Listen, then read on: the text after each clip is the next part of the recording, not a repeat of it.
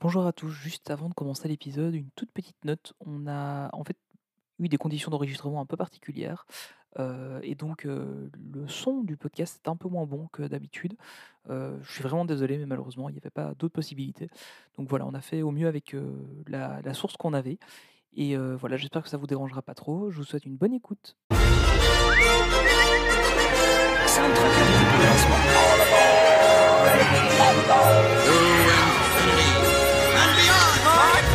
Les appareils parés à passer en hyperespace à mon commandement. On y va Good, China, good China. all who come to this happy place, welcome, foolish mortals. Monsieur, dames, veuillez rester assis jusqu'à l'arrêt complet et attendre qu'on vous dise de descendre. This is Main Street, Main Street Station. Bonjour les passionnés, ravi de vous retrouver aujourd'hui pour un nouvel épisode de MSA Café. Je suis d'autant plus heureux de vous retrouver aujourd'hui car le sujet que nous allons aborder me passionne au plus haut point. Et comme vous l'avez certainement découvert en lançant ce podcast, le sujet du jour c'est Walt Disney World, destination grand public ou rêve de fans Point d'interrogation, bien évidemment. Vaste sujet et j'ai la chance d'être accompagné de véritables passionnés du parc d'Orlando, bien évidemment aussi. Euh, sinon, ça serait euh, un petit peu embêtant. Euh, vous en avez maintenant l'habitude. Mes deux fidèles acolytes sont bien évidemment présents pour m'accompagner aujourd'hui. Salut Tony, comment vas-tu? Écoute, ça va très très bien. On va parler d'un parc où j'étais il y a 30 ans. Ah, très petit, hein Ah oui, j'étais petit, oui, j'avais 3 ans. Mais, euh, mais je, je- j'espère y retourner bientôt et je me tiens en courant, donc ça devrait aller. Ninou est là également. Comment vas-tu, Ninou? Il y a longtemps qu'on ne s'est vu d'ailleurs. Oui, il y a longtemps. Oui, oui, mais ça va très bien. Écoute, eh ben, nous, on va parler euh, d'un parc où j'étais le mois dernier. Ah non, j'ai pas fêté mes 40 ans là-bas, il y a eu le Covid. Donc, euh, je devais y être. être. Voilà, mais je n'y étais pas. Alors, petite précision, euh, c'est Ninou qui a eu l'idée du sujet du jour. Et d'ailleurs, je t'en remercie. Euh, voilà, parce que on voulait aborder un petit peu euh, Disney World et euh, il a proposé ce titre et euh, ça m'a arrangé, franchement, pour, euh, pour la, la façon d'aborder le, le podcast. Et euh, mais il ne faut pas oublier que serait un MSA Café sans un invité exceptionnel et surtout un invité qui est concerné par le sujet du jour et plus que concerné. Et Ah, aujourd'hui, oui. Ah oui, complètement. Et aujourd'hui, c'est avec un énorme plaisir que nous accueillons Jérôme. Bonjour Jérôme, comment vas-tu? Salut à tous, euh, bah ça va très bien et vous? Écoute, ça va très très très bien. Euh, je pense que certains de nos auditeurs et auditrices ont reconnu ta voix, mais on va l'expliquer un petit peu après euh, qui tu es. En tout cas, euh, merci d'avoir accepté l'invitation, sincèrement. Mais merci à vous d'avoir pensé à moi et de m'avoir invité. Ce n'est que normal ce sujet-là, et euh, nos auditeurs et auditrices vont le comprendre euh, assez rapidement. Mais avant de de- de- d'en savoir un petit peu plus sur toi et de faire une petite interview avant de rentrer dans le vif du sujet, euh, dans quelques minutes, euh, mon ami Ninou m'a demandé une petite faveur parce qu'on s'est vu euh, ce week-end euh, à Disneyland Paris. Euh, et au vu de la situation, enfin de l'expérience qu'il a vécue sur place, euh, je ne pouvais que lui répondre positivement à sa demande et je trouvais même que c'était une très très bonne idée. Autant euh, autant faire quelque chose à chaud. Euh, il se trouve que, comme je vous l'ai dit, on était à Disneyland Paris ce week-end. Lui, il a participé, euh, contrairement à moi. Ah là, moi, j'avais déjà tout compris depuis des années. Mais contrairement à moi, On a dit Avec. Spoil. c'est vrai, c'est vrai. Avec euh, avec Amé, donc on embrasse au passage, ils ont assisté, euh, on va dire presque impuissants à la soirée Halloween du 31 octobre, et ça c'est son avis, et il va vous l'expliquer. euh, vous allez vite comprendre, euh, parce que ça n'a pas été euh, vraiment top top. Donc Ninou a eu l'envie en fait d'écrire, euh, et je trouve ça bien parce que ça, ça va rester quelque chose de soft et de soft et euh, de spontané. Euh, il a eu envie d'écrire une lettre ouverte destinée à Disneyland Paris, mais attention, je précise, c'est juste une petite lettre qui va durer 3-4 minutes que Ninou va, va, va nous déclamer. Euh, il y aura pas de réaction, il y aura pas de débat euh, autour de ce sujet parce que c'est pas le sujet du jour, tout simplement. Euh, par contre, si vous souhaitez en savoir plus sur cette soirée et cette saison d'Halloween, euh, ben je vous conseille d'aller d'ici quelques jours, euh, d'ici une semaine, donc au moment où on sera, euh, même 3-4 jours, au moment où on sera diffusé ce, ce podcast, d'aller voir le vlog sur la chaîne YouTube de Ninou, bien évidemment. Et nous, de notre côté, il n'est pas exclu on en parle dans le prochain MSA Actu, donc au moment où vous écouterez ce podcast, ça sera dans 15 jours. Voilà, je vais arrêter de parler. Ninou, je te laisse la parole et ensuite on échangera directement sur l'interview de notre ami Jérôme. À toi, Ninou. Eh ben, merci beaucoup. Donc, une petite lettre pour Disneyland Paris. Cher Disneyland Paris, mon très cher parc, oui, si cher à mon cœur et à mon porte-monnaie. Je voulais te remercier d'avoir repris les soirées avec cette belle soirée d'Halloween. Merci pour ces nombreuses rencontres personnages que tu nous as offerts, mais malheureusement, il est impossible d'en faire plus de deux, car les files d'attente ont fermé très tôt, quand les personnages n'étaient pas en retard, bien sûr. Merci pour cette parade d'Halloween, qui n'avait de parade que le nom, même parade que celle de tous les jours, aucun performeur, aucun vilain, aucune exclue, aucun intérêt. Merci pour les beaux shows que tu nous as proposés, à part peut-être le show des pirates que je n'ai pas vu, à croire que je ne fais vraiment pas les bons choix. Les deux autres shows se rapprochaient plus d'une soirée Electroland avec présentation des vilains, pourtant déjà très célèbres, qu'à une création spéciale. Alors oui, beaucoup d'ironie dans cette première chronique, mais il faut dire que pour 89 euros, on avait quand même deux beaux mappings sur Phantom Manor et sur Skull Rock. Voilà. On avait aussi des attractions ouvertes jusqu'à 2 heures du matin. Ah non, pardon, BTM était fermé à 17h et a réouvert qu'à minuit. Et je ne parle pas de Space Mountain qui est, qui est ouvert aussi dans la soirée. Bon, mon très cher parc, tu l'auras compris, cette soirée n'a pas été celle que j'espérais. Donc désormais, pour celle à venir, ça sera sans moi. Mon trop cher parc, j'ai envie de finir en te disant merci, mais non merci. C'était joliment dit. Merci beaucoup. Euh, Minou, c'est même compliqué de ne pas réagir là-dessus, mais tu as bien résumé et euh, tu as bien résumé et sans méchanceté et euh, c'était juste et clair. Et je trouvais les petits jeux de mots que tu as fait à la fin très très bien dit, en espérant que certaines personnes à Disneyland Paris entendent ta missive et euh, je pense que de toute façon, au vu de ce qui s'est passé sur les réseaux sociaux, euh, je pense que c'est déjà remonté jusqu'à eux. Alors, on va reprendre. Tu dis? Comprendra qui voudra. Qui voudra, exactement. Allez, on revient au sujet du jour, en ce qui, ce qui nous concerne aujourd'hui, et plus particulièrement, bien évidemment, notre invité Jérôme. Donc, euh, avant de parler, euh, à proprement parler du sujet du jour, on va faire un petit peu plus ample connaissance avec toi, euh, si tu veux bien, euh, Jérôme. Euh, petit aparté importante, avant de passer à la mini-interview, je tiens à préciser que cet homme, Jérôme, a fait le meilleur choix de sa vie en épousant une compatriote belge, et rien que pour ça, tu seras toujours le bienvenu dans notre podcast. C'est vrai, c'est vrai. Tu as- Ah, c'est Et- petit, ça. et tu as à tout jamais ma reconnaissance éternelle. Mais je l'ai Alors, ramené en France hein, quand même. dans- Tu dis? Je l'ai ramené en France quand même. Oui, c'est vrai. Mais... Oui, mais Bon on, on exporte un peu la culture, c'est normal. C'est bien. Oh D'accord, les armes sont lancées. Alors, sont sorties, pardon.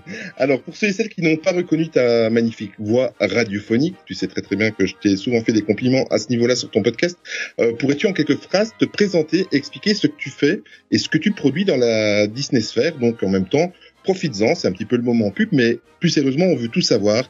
Site internet, chaîne YouTube, euh, podcast, euh, Facebook, réseaux sociaux. Vas-y, c'est le moment. Qui es-tu? Que fais-tu? Alors, qui je suis? Euh, Moi, c'est Jérôme, donc j'ai 34 ans. Je suis fan Disney depuis euh, tout petit, euh, aussi petit que je me souvienne. J'étais bercé au, au classique Disney, et puis euh, après ma passion s'est un petit peu transformée, un petit peu déviée sur les parcs Disney, où je retrouvais justement la magie que, que j'ai connue dans, dans les films d'animation euh, étant petit. Euh, j'ai rencontré donc une femme, une compatriote belge, comme tu disais effectivement euh, lors de mes études, et il se trouve que bah on s'est bien trouvé puisqu'elle était aussi fan que moi. Et euh, donc on a on a eu plein de plein de projets Disney. On a même si on était euh, fan, on n'était pas à l'origine passe annuel. On est devenu passe annuel pendant plusieurs années. Donc on a écumé les, les parcs de, de Disneyland Paris. Et puis un jour, on s'est dit, euh, on a eu l'impression d'avoir fait le tour. Et on s'est dit, euh, on va partir euh, dans un autre parc Disney. On savait pas encore lequel. Et puis après quelques recherches, on a notre choix s'est porté sur euh, sur Walt Disney World. On est donc parti à Walt Disney World en 2019. Euh, et on va en parler pendant ce podcast, mais c'est une destination euh, dont on tombe vite amoureux. Et euh, quand on, on en revient, on n'a qu'une envie, c'est de réserver un prochain séjour. Ce qu'on a fait. Manque de peau, il y a eu le Covid entre entre temps. On a Mm. dû donc annuler notre notre voyage. Et voilà euh, comment je me suis retrouvé finalement un peu par hasard euh, à transformer une page Facebook qu'on avait créée à l'origine pour partager notre voyage euh, avec la avec la famille et les amis. Je me suis retrouvé à à comment dire à profiter de cette, période Covid en fait pour assouvir ma passion Disney euh, à travers les réseaux sociaux. Voilà, comme je pouvais pas repartir, euh, bah, cette page qui était destinée à la famille et aux amis s'est transformée progressivement en page euh, un petit peu d'actu. On partage l'actu Disney. Et puis toujours pour assouvir cette passion de, Disney World, j'ai eu l'idée de lancer un podcast qui s'appelle Disney World le podcast Euh, je remercie les gens euh, qui, nous écoutent parce qu'ils sont de plus en plus nombreux. Et Disney World, le podcast, bah, comme son nom l'indique, on parle beaucoup de Walt Disney World, mais on évoque aussi l'actualité Disney euh, en général. En effet, et au jour où on enregistre le podcast, aujourd'hui, tu, tu as sorti un nouvel épisode et tu as reçu deux invités exceptionnels. Tu as eu énormément de chance. Et est-ce que tu peux nous en parler un petit peu et un petit peu nous expliquer comment s'est passé ce podcast? Ouais, alors il se trouve que j'ai, euh, pas, je l'ai pas dit, mais euh, dans la vie, je suis journaliste, ce qui fait que euh, on reçoit aussi des communiqués de presse euh, très très fréquemment. Et puis un jour, dans la boîte mail de de la radio dans laquelle je travaille, euh, j'ai reçu un mail euh, pour annoncer la tournée Disney en concert et je me suis dit ça pourrait peut-être être intéressant d'envoyer un mail en expliquant que j'ai un podcast et que et que euh, je sollicite je sollicitais une interview, voilà, rien de rien de, spécial. Et puis il se trouve que bah, ça s'est fait super rapidement, on m'a proposé l'interview par téléphone de, de Cerise Calixte, la voix française de, de Vaiana et puis de, de Charlotte Hervieux, la voix française d'Elsa dans, dans La Reine des, Neiges 2 qui participe euh, à la tournée Disney en concert donc pour laquelle on avait reçu un, un communiqué de presse. Et euh, bah voilà, du jour au lendemain, on m'a dit bah si vous voulez, vous pouvez les interviewer demain. Donc euh, bingo, effectivement, on les, j'ai, eu le plaisir d'inter- d'interviewer ces, ces deux artistes. Et donc le podcast est, est sorti effectivement le, ce mercredi, le, le jour où on enregistre. Je peux même déjà te dire euh, quel sera le, le sujet du prochain podcast. Oh, il y a un teasing. Ah, écoute, on, un est, on est tout oui. Ben oui, puisque alors si je me trompe pas, ce podcast qu'on enregistre en ce moment sort mercredi prochain, c'est ça? Exactement. Ouais, donc, donc- une semaine avant le tien. C'est ça. Donc mercredi euh, prochain, on a euh, Isa et Matt qui sont aussi des amoureux de, de Walt Disney World qui vont m'accompagner euh, sur sur euh, ce, ce prochain épisode. Et donc le, on va évoquer l'avion, les aéroports notamment pour coller un petit peu à l'actualité puisque eh bien le, ce, ce 8 novembre c'est la réouverture des, des frontières. Donc on va expliquer, donner des, des conseils euh, à ceux qui veulent partir à, à Walt Disney World. Euh, sur l'avion, sur l'aéroport, comment euh, réserver ses vols, à quel moment réserver ses vols, qu'est-ce qu'un un bon tarif, euh, où est-ce qu'il faut faire une escale, combien de temps il faut faire, euh, il faut prendre son escale, euh, comment ça se passe les contrôles à, à l'aéroport. Bref, voilà, c'est vraiment l'esprit du podcast. En fait, c'est, c'est on, on sait pas tout sur tout, mais ce qu'on sait, on aime bien le partager, donner des conseils. Et si on peut aider euh, les personnes à, à programmer, à, à préparer leur séjour à Walt Disney World, ben voilà, c'est vraiment ça l'état d'esprit du, de, de Disney World, le podcast, et, euh, et des gens qui, qui participent avec moi. En tous les cas, là, je suis en train de prendre une leçon de, de, de présentation parce que on sent que tu es très très professionnel et que c'est ton métier. Parce que, enfin, Tony le confirmera parce qu'il a accès un petit peu aux notes que je me suis prises. Mais euh, en gros, en deux interventions, il a répondu aux dix questions que j'avais à lui poser. Voilà. c'est aussi simple que ça. Chapeau. J'ai encore deux trois questions pour toi avant qu'on passe au sujet du jour, euh, je te rassure. Mais voilà, c'est c'est impressionnant. Franchement, euh, voilà, chacun son métier, comme dirait l'autre. Euh, Est-ce que Bon, comme tu as dit, ça a été reporté avec le Covid et tout ça. Est-ce que tu as un projet, un, prochain, comment, un projet, je vais y arriver, un projet de voyage à Walt Disney World euh, dans les, mois à venir, les années à venir? Tu as reporté ça à quand? Alors on espère avec euh, ma femme et mes enfants repartir en 2023 pour plusieurs raisons. Euh, la première raison c'est qu'il y a eu le Covid et que ma femme étant auto-entrepreneur, bah, on a vécu des moments un petit peu compliqués hein, comme dans comme tous les comme pas mal de monde et que du coup niveau budget bah, il faut le temps d'économiser à nouveau pour partir à, à Walt Disney World.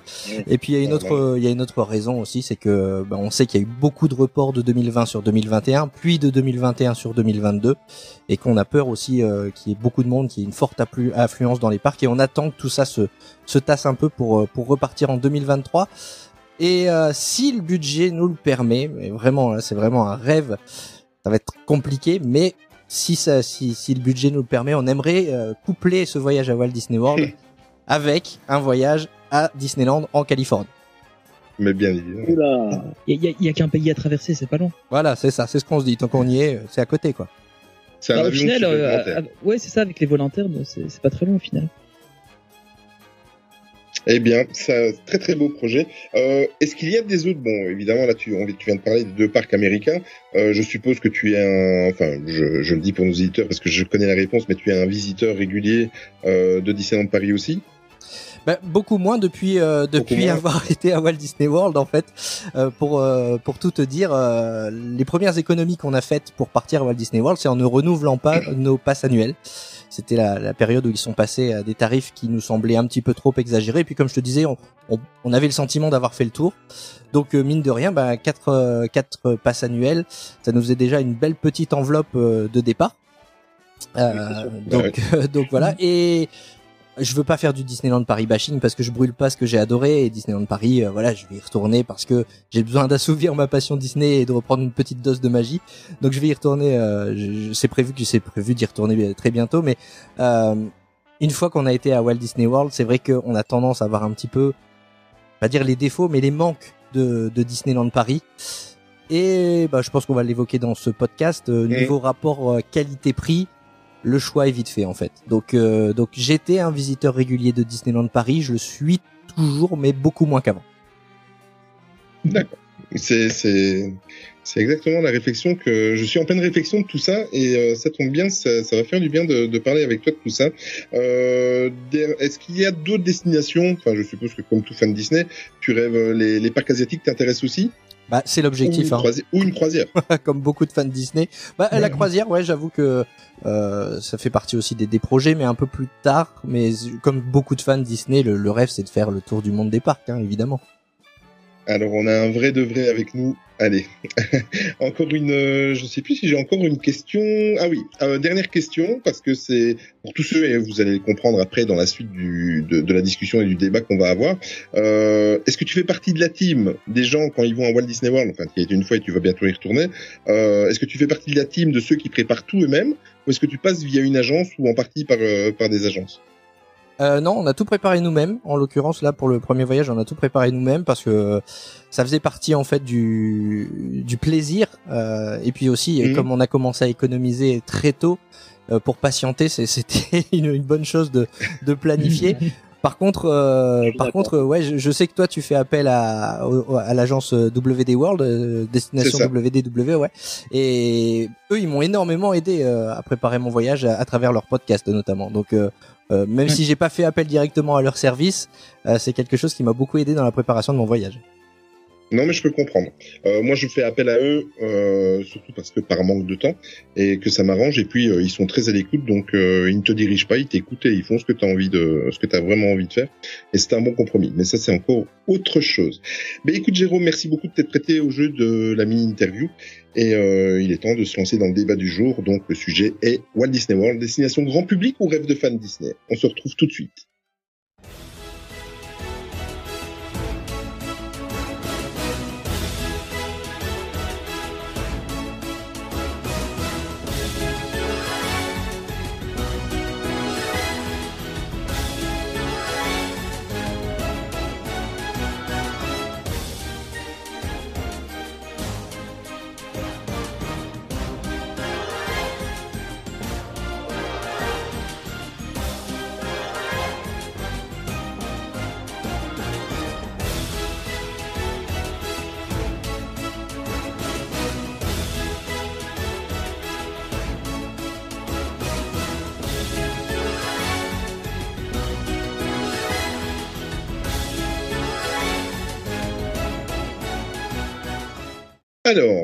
Disney World, destination grand public ou rêve de fan Disney?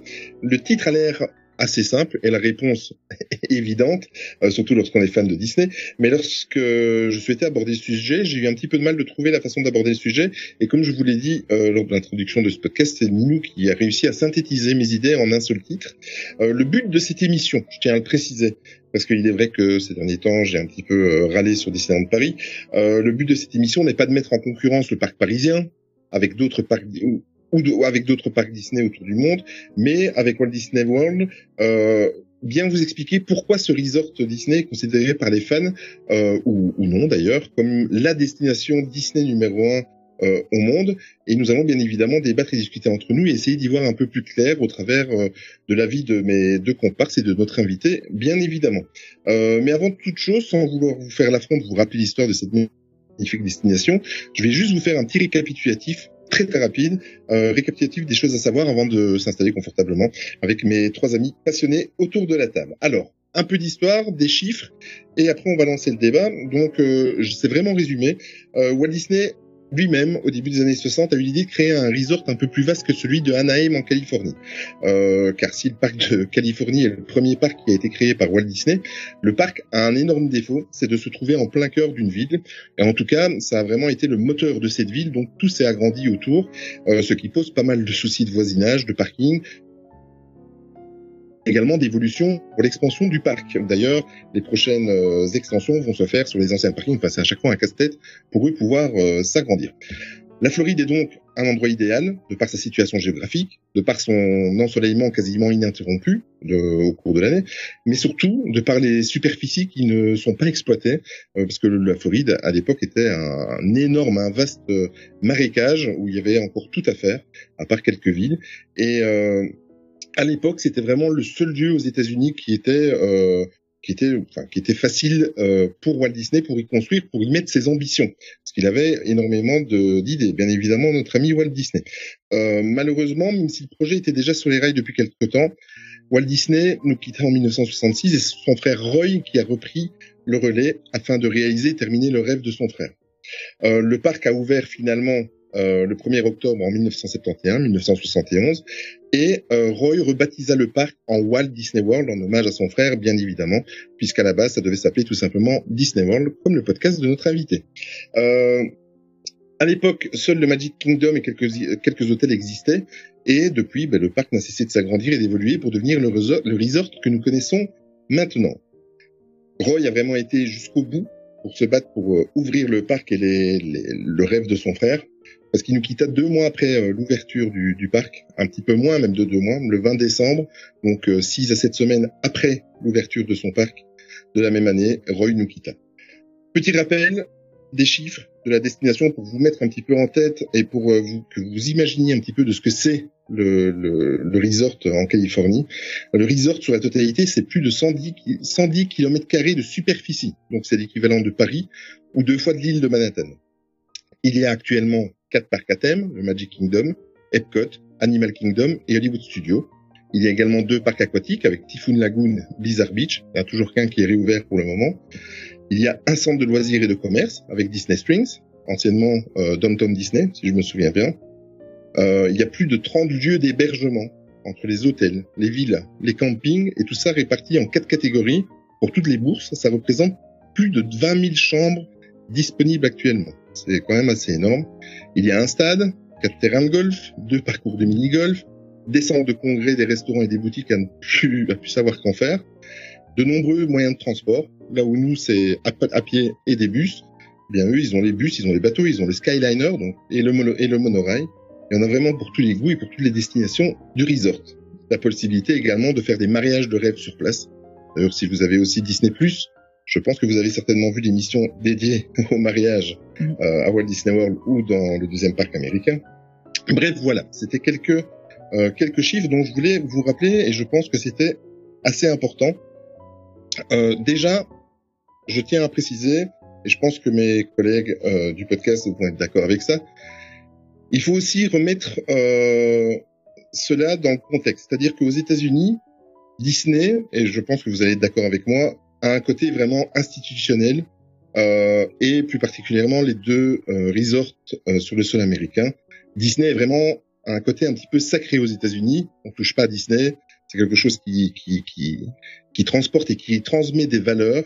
Euh, ça, il ne faut pas l'oublier. Chose qui est un petit peu moins dans les autres pays, que ce soit en Europe ou que ce soit dans les parcs asiatiques. On a moins cette notion de, euh, de Disney. On l'a peut-être un petit peu en Europe, mais pas autant qu'aux États-Unis.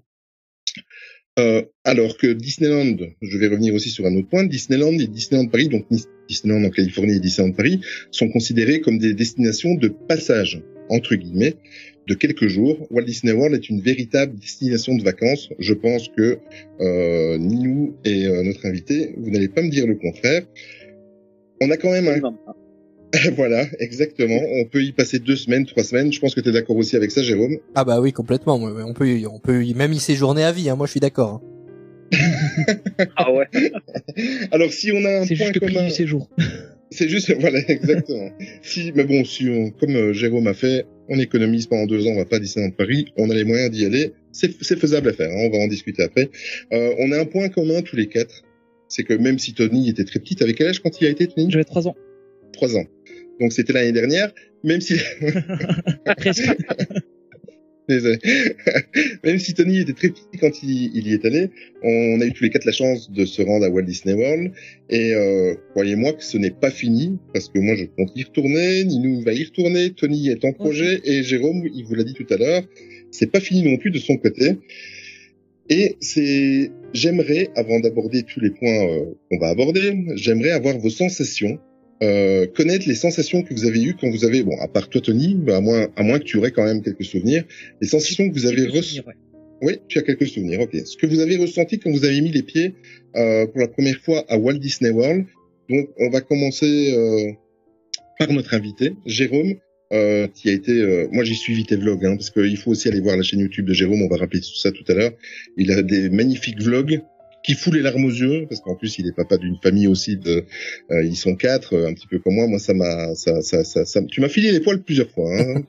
et euh, qu'est-ce que tu- qu'est-ce que tu as ressenti quand tu as posé les pieds pour la première fois à Walt Disney World en sachant également ton passif de fan de Disneyland Paris? La chaleur. non, mais oui, parce que quand on pose le pied sur le sol floridien, évidemment, euh, la première chose que tu que tu ressens, euh, sans te mentir, c'est vraiment cette chaleur tropicale. ah oui Donc ça, ça, c'est vraiment la première chose qui frappe le plus. Maintenant, quand tu mets le pied à, à, à Walt Disney World, je pense que comme beaucoup, euh, j'ai commencé par euh, par Magic Kingdom. Le parc, euh, le parc iconique, ça a été le, le- le premier parc que j'ai fait. Euh, C'était assez spécial parce qu'on avait tout prévu, euh, sauf euh, sauf la pluie tropicale ce jour-là en fait justement. Donc on, s'était fait, euh, on s'était imaginé ce moment magique et puis on s'est pris une, une sacrée drache. Euh, en l'occurrence, ça nous a été plutôt bénéfique puisqu'on a pu enchaîner les attractions. Il y avait absolument personne dans le parc, donc euh, donc c'était c'était juste incroyable. Par contre, pour les photos et pour admirer le, le château, je t'avoue que c'était pas le, le meilleur la meilleure météo. Euh, mais avant ça, avant de rentrer dans le parc, euh, parce que Walt Disney World, on parle des parcs, mais c'est pas que ça. Euh, on a, on avait pris des, des nuits sèches euh, à l'hôtel Art of Animation, et donc c'était vraiment notre premier, euh, notre premier contact avec avec Walt Disney World.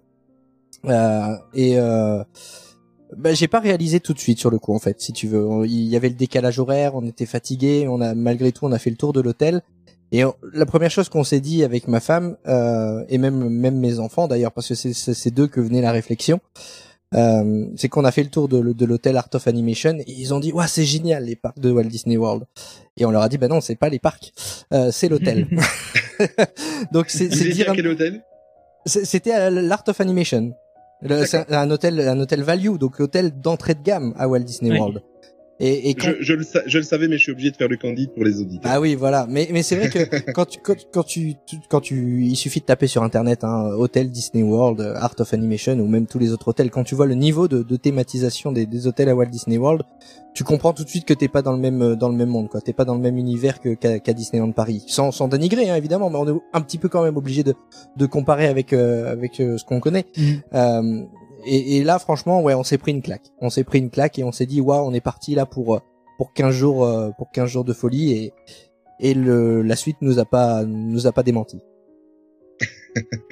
Euh, toi, Ninou, euh, ton premier, ton ressenti, toi aussi. D'ailleurs, je, je profite au passage pour te faire un petit peu de pub, même si tu n'en as pas besoin. Mais euh, toi aussi, tu as fait une grosse série de, de vlogs. En fait, euh, vous êtes les deux, euh, toi, Ninou et euh, Jérôme, vous êtes les deux que j'ai suivi la totalité des vlogs. Mais euh, tu as aussi fait une part, enfin, tu as aussi fait tout- tout- des vlogs sur tes vacances. Qu'est-ce que tu as ressenti euh, quand tu es arrivé là-bas pour la première fois? La première fois, moi, c'était il y a 10 ans, c'était mon cadeau pour mes 30 ans. Et euh, ben, j'ai clairement chialé. En fait, on est, on est arrivé en voiture, euh, on dormait dans un hôtel extérieur, on dormait, euh, euh, j'ai plus le nom de l'hôtel, mais c'est pas important. Et donc, on a pris la voiture pour se rendre sur le parc le premier jour. Et donc, évidemment, on passe sur le, le grand périph' de Walt Disney World. hein. c'est tellement immense pour, euh, pour accéder au parc. Donc on passe cette espèce d'arche avec marqué Walt Disney World avec Mickey de chaque côté. Et euh, donc on se rend donc dans, dans le grand resort et on va pour aller vers Magic Kingdom et au loin, j'aperçois le, le spaceship, de, la géode de Epcot. Et quand j'ai vu cette boule d'Epcot que je voyais dans dans les pubs de mes cassettes VHS quand j'étais gamin, quand j'ai vu cette cette boule, je me suis dit ça y est, j'y suis quoi. Voilà, c'était mon rêve et là j'ai pleuré dans la voiture. T'as eu la même Et réaction que quand tu m'as vu pour la première fois samedi dernier. Ouais, mais là, j'ai pleuré pour d'autres raisons. Et il a pleuré parce qu'on voyait, c'était pas de joie. Mais Amé était à côté de moi dans, dans la voiture et elle me dit, mais ça va? J'ai dit, oui, oui, non, mais c'était, euh, voilà, c'était tellement un rêve depuis tout gamin de venir, euh, de venir là, bien avant que Disneyland Paris existe, je crois, j'avais vu ça, euh, euh, dans les, dans les VHS et, euh, c'est, voilà, c'était, c'était beaucoup d'émotions et j'en suis encore un peu ému même. De repenser, de me replonger là-dedans. Alors moi quand je dis simplement simplement moi, quand, je dis euh, que j'ai pas réalisé tout de suite, c'est vrai en fait. C'est c'est- je- je- évidemment on a, on a pris une claque, mais euh, moi j'ai j'ai pleuré. euh, C'était euh, lors du premier jour de parc à Magic Kingdom. On avait réservé l'expérience euh, la, la Bibidi Bobidi boutique pour transformer nos, nos petits garçons en, en chevaliers. Et, et là, et, et, et là, c'est c'est là que j'ai réalisé en fait. Quand j'ai vu, euh, quand j'ai vu mes, mes enfants dans leur dans leur costume de, de chevalier, là j'ai eu les ouais de- de- les- tous les deux ans d'économie, euh, toute le, le- cette préparation là, je me suis dit ça y est, on y est, et on va vivre vraiment un moment magique. Et c'est là que j'ai craqué. Euh, c'était vraiment, c'était vraiment là pour moi le séjour commencé quoi. Tony, toi de ton côté, euh, du haut de tes trois ans, euh, Mais moi, qu'est-ce je me que tu qu'est-ce que tu gardes comme souvenir? On, on y était, en fait, on était euh, en, en Floride chez, chez la tante de mon père. Euh, parce qu'elle elle habitait pas très loin. Et euh, je me souviens de l'autoroute et de, de cette arche. Ça, ça le souvenir vraiment l'arche là-bas. Mais à l'époque en fait Disneyland Paris n'existait pas donc j'avais rien pour comparer. Et euh, c'est un peu comme Nino en fait. Je me souvenais des des des, des VHS où on voyait le château et tout euh, et euh, bon nous on avait fait que le Magic Kingdom. On était allé juste une journée. Et en fait je me souviens de quelques points. Il y avait je me souviens d'avoir vu Pluto qui était enfin qui est mon personnage euh, préféré. Euh, je me souviens de lui je me souviens des, des petites maisons. Alors je sais plus trop où c'est mais il y a un endroit euh, qui se enfin il y a un endroit en fait il y a des petites maisons à hauteur d'enfants et je me souviens d'avoir été là- là-bas. Et alors je me souviens d'avoir mangé au château euh, et en fait, il y avait une, à un moment donné, il y a un cast member qui était venu me chercher, et il y avait une zone qui était réservée que aux enfants où on pouvait aller jouer, il y avait des animations, etc. Et, euh, et je me souviens vraiment de ça très très clairement. Et c'est, enfin, c'est vraiment marrant parce qu'il y a, y, y a pas de photo de ça. Et quand j'explique la, la scène à mes parents, ils me disent, euh, ben oui, c'est exactement comme ça que c'était. Et euh, alors qu'on n'a pas de photos parce que bon à l'époque, euh, voilà, il y avait, c'était encore de l'argentique, hein, donc euh, on faisait pas autant de photos qu'on fait maintenant. Et euh, et, je- enfin vraiment ça ça m'a vraiment marqué. Et, euh, et pour moi c'est toujours un- une destination qui est, qui est magique. Malheureusement j'ai jamais eu l'occasion d'y retourner. Euh, mais, mais j'espère pouvoir euh, y emmener ma, ma, ma fille. Et euh, et en fait ça ça a créé vraiment en moi une envie de, de Disney de beaucoup plus. Parce que bon je regardais déjà les VHS etc quand j'étais petit. Mais ça a vraiment créé en moi une, une envie de de voir de, de vivre les parcs etc et, euh, et puis bon ben voilà l'année suivante Disneyland Paris ouvrait. On y est on y est allé euh, à peu près enfin quelques mois après l'ouverture. Et euh, et en fait pour moi ça j'ai retrouvé de la magie à Disneyland Paris. Alors même à l'époque je me rendais bien compte que c'était plus petit que le parc était plus petit. Euh, mais bon pour, moi ça restait euh, magique quoi. Enfin, je, je, je suis allé à Disneyland Paris j'avais ouais, à peu près 4 ans euh, la première fois. Et et j'ai vraiment ressenti la, la magie quand je suis allé là-bas aussi. Mais, euh, mais malgré tout, Disney World garde- une place un peu spéciale dans mon cœur. Il est toujours un petit peu au-dessus. Alors, il y a, y, a, y a souvent ce truc de dire bah oui c'est parce que j'étais petit etc. Mais euh, mais plus je vous entends parler et plus j'entends les gens parler, plus je me dis qu'au final euh, bah non en fait il est il est au-dessus et que déjà à l'époque j'avais compris euh, que que c'était un peu mieux quoi. D'accord. Voilà. Alors, euh, quelques points. euh, on va aborder plusieurs points. Euh, toi, déjà, parce que tu nous en as pas parlé. Comment ça a été ta première fois? À Disney World, bien sûr. Oui, à Euh, Disney World. Oh. Fallait tout de suite. Hein. Oui, je sais. Euh, mais écoute, merci de demander. Euh, mais moi, moi, je suis situé entre toi et, euh, Ninou et notre invité parce que moi, c'était il y a 16 ans. Euh, moi, ça s'est fait en deux temps. Euh, ça a été deux coups de foudre. J'ai eu l'énorme chance de partir cinq semaines en Floride. Donc, j'ai fait un petit tour de la Floride à l'époque. Euh, et le programme, c'était très simple parce que j'étais déjà très très fan euh, de, de, de Disney à l'époque et euh, c'était avec mon, ma première épouse. Je ne crie pas trop fort, mais voilà, c'était ma, ma première épouse et on était très fans de Disney tous les deux. Et euh, on est parti cinq semaines, trois semaines de périple euh, entre la Louisiane et la Floride, et on terminait par deux semaines à, à Walt Disney World. Ben déjà, euh, la Floride, euh, moi je suis tombé amoureux, mais euh, total euh, de la Floride, euh, tout en sachant bien, en faisant le pour et le pour et le, le contre, bien évidemment, entre aller passer des vacances et y vivre, ça doit être différent, mais en tout cas, je suis tombé complètement amoureux des États-Unis et plus particulièrement de la Floride. Et j'ai vécu la même expérience que toi, et comme la plupart des fans, c'est-à-dire c'est arrivé sous l'arche et je me suis garé sur le parking du Magic Kingdom. Et quand j'ai, moi c'est quand j'ai vu le monorail en fait. Ouais. J'ai j'ai eu un petit peu, ben voilà, comme un rêve de gosse qui se réalise, et j'ai j'ai presque mis un genou à terre. J'étais euh, KO. Voilà, j'ai vu le monorail, euh, j'ai vu l'entrée de, de de Magic Kingdom et euh, j'ai j'ai mis euh, une bonne heure pour m'en remettre. Et euh, sans compter qu'après j'ai eu le deuxième choc, c'est-à-dire euh, la découverte du château. Donc euh, voilà, le château emblématique, un des châteaux emblématiques de Disney. Voilà, et euh, pour résumer, en fait, euh, parce que je sais qu'on en a rigolé ce week-end avec euh, Ninou qui disait quand tu vas y retourner et que tu vas vouloir revenir, tu vas pleurer. Ben euh, moi j'ai été dans un cas de figure à l'époque où euh, j'étais indépendant, j'avais mon propre restaurant. Et euh, si je n'avais pas été propriétaire de mon restaurant à l'époque, je pense que je serais resté sur place. C'est Mhm. très très simple. Voilà. Et c'est sérieusement, hein, Ouais, je- j'ai eu cette conversation là avec euh, avec mon épouse à l'époque. Euh, on a eu la conversation la, la- la conversation. Si je n'avais pas euh, autant de choses euh, auxquelles ou forcément les chaînes que j'avais par ici, on va dire, euh, je pense qu'il y aurait une 9 chances sur 10 que je reste là-bas. Tellement je suis tombé amoureux. Voilà. Depuis, j'ai fait d'autres périples aux États-Unis. J'ai eu l'occasion d'aller en Californie. J'ai vu New York. J'ai vu Las Vegas. Enfin, j'ai vu plein d'autres choses. Je suis vraiment. C'est Disney est très très très important, mais les États-Unis sont aussi importants pour moi. C'est un pays que j'adore. Ils sont pas toujours gouvernés par les plus intelligents, mais voilà. Nous non plus. Nous non plus, exactement. tu as bien fait de le dire, c'est vrai. exactement. Euh, alors, on va aborder plusieurs points.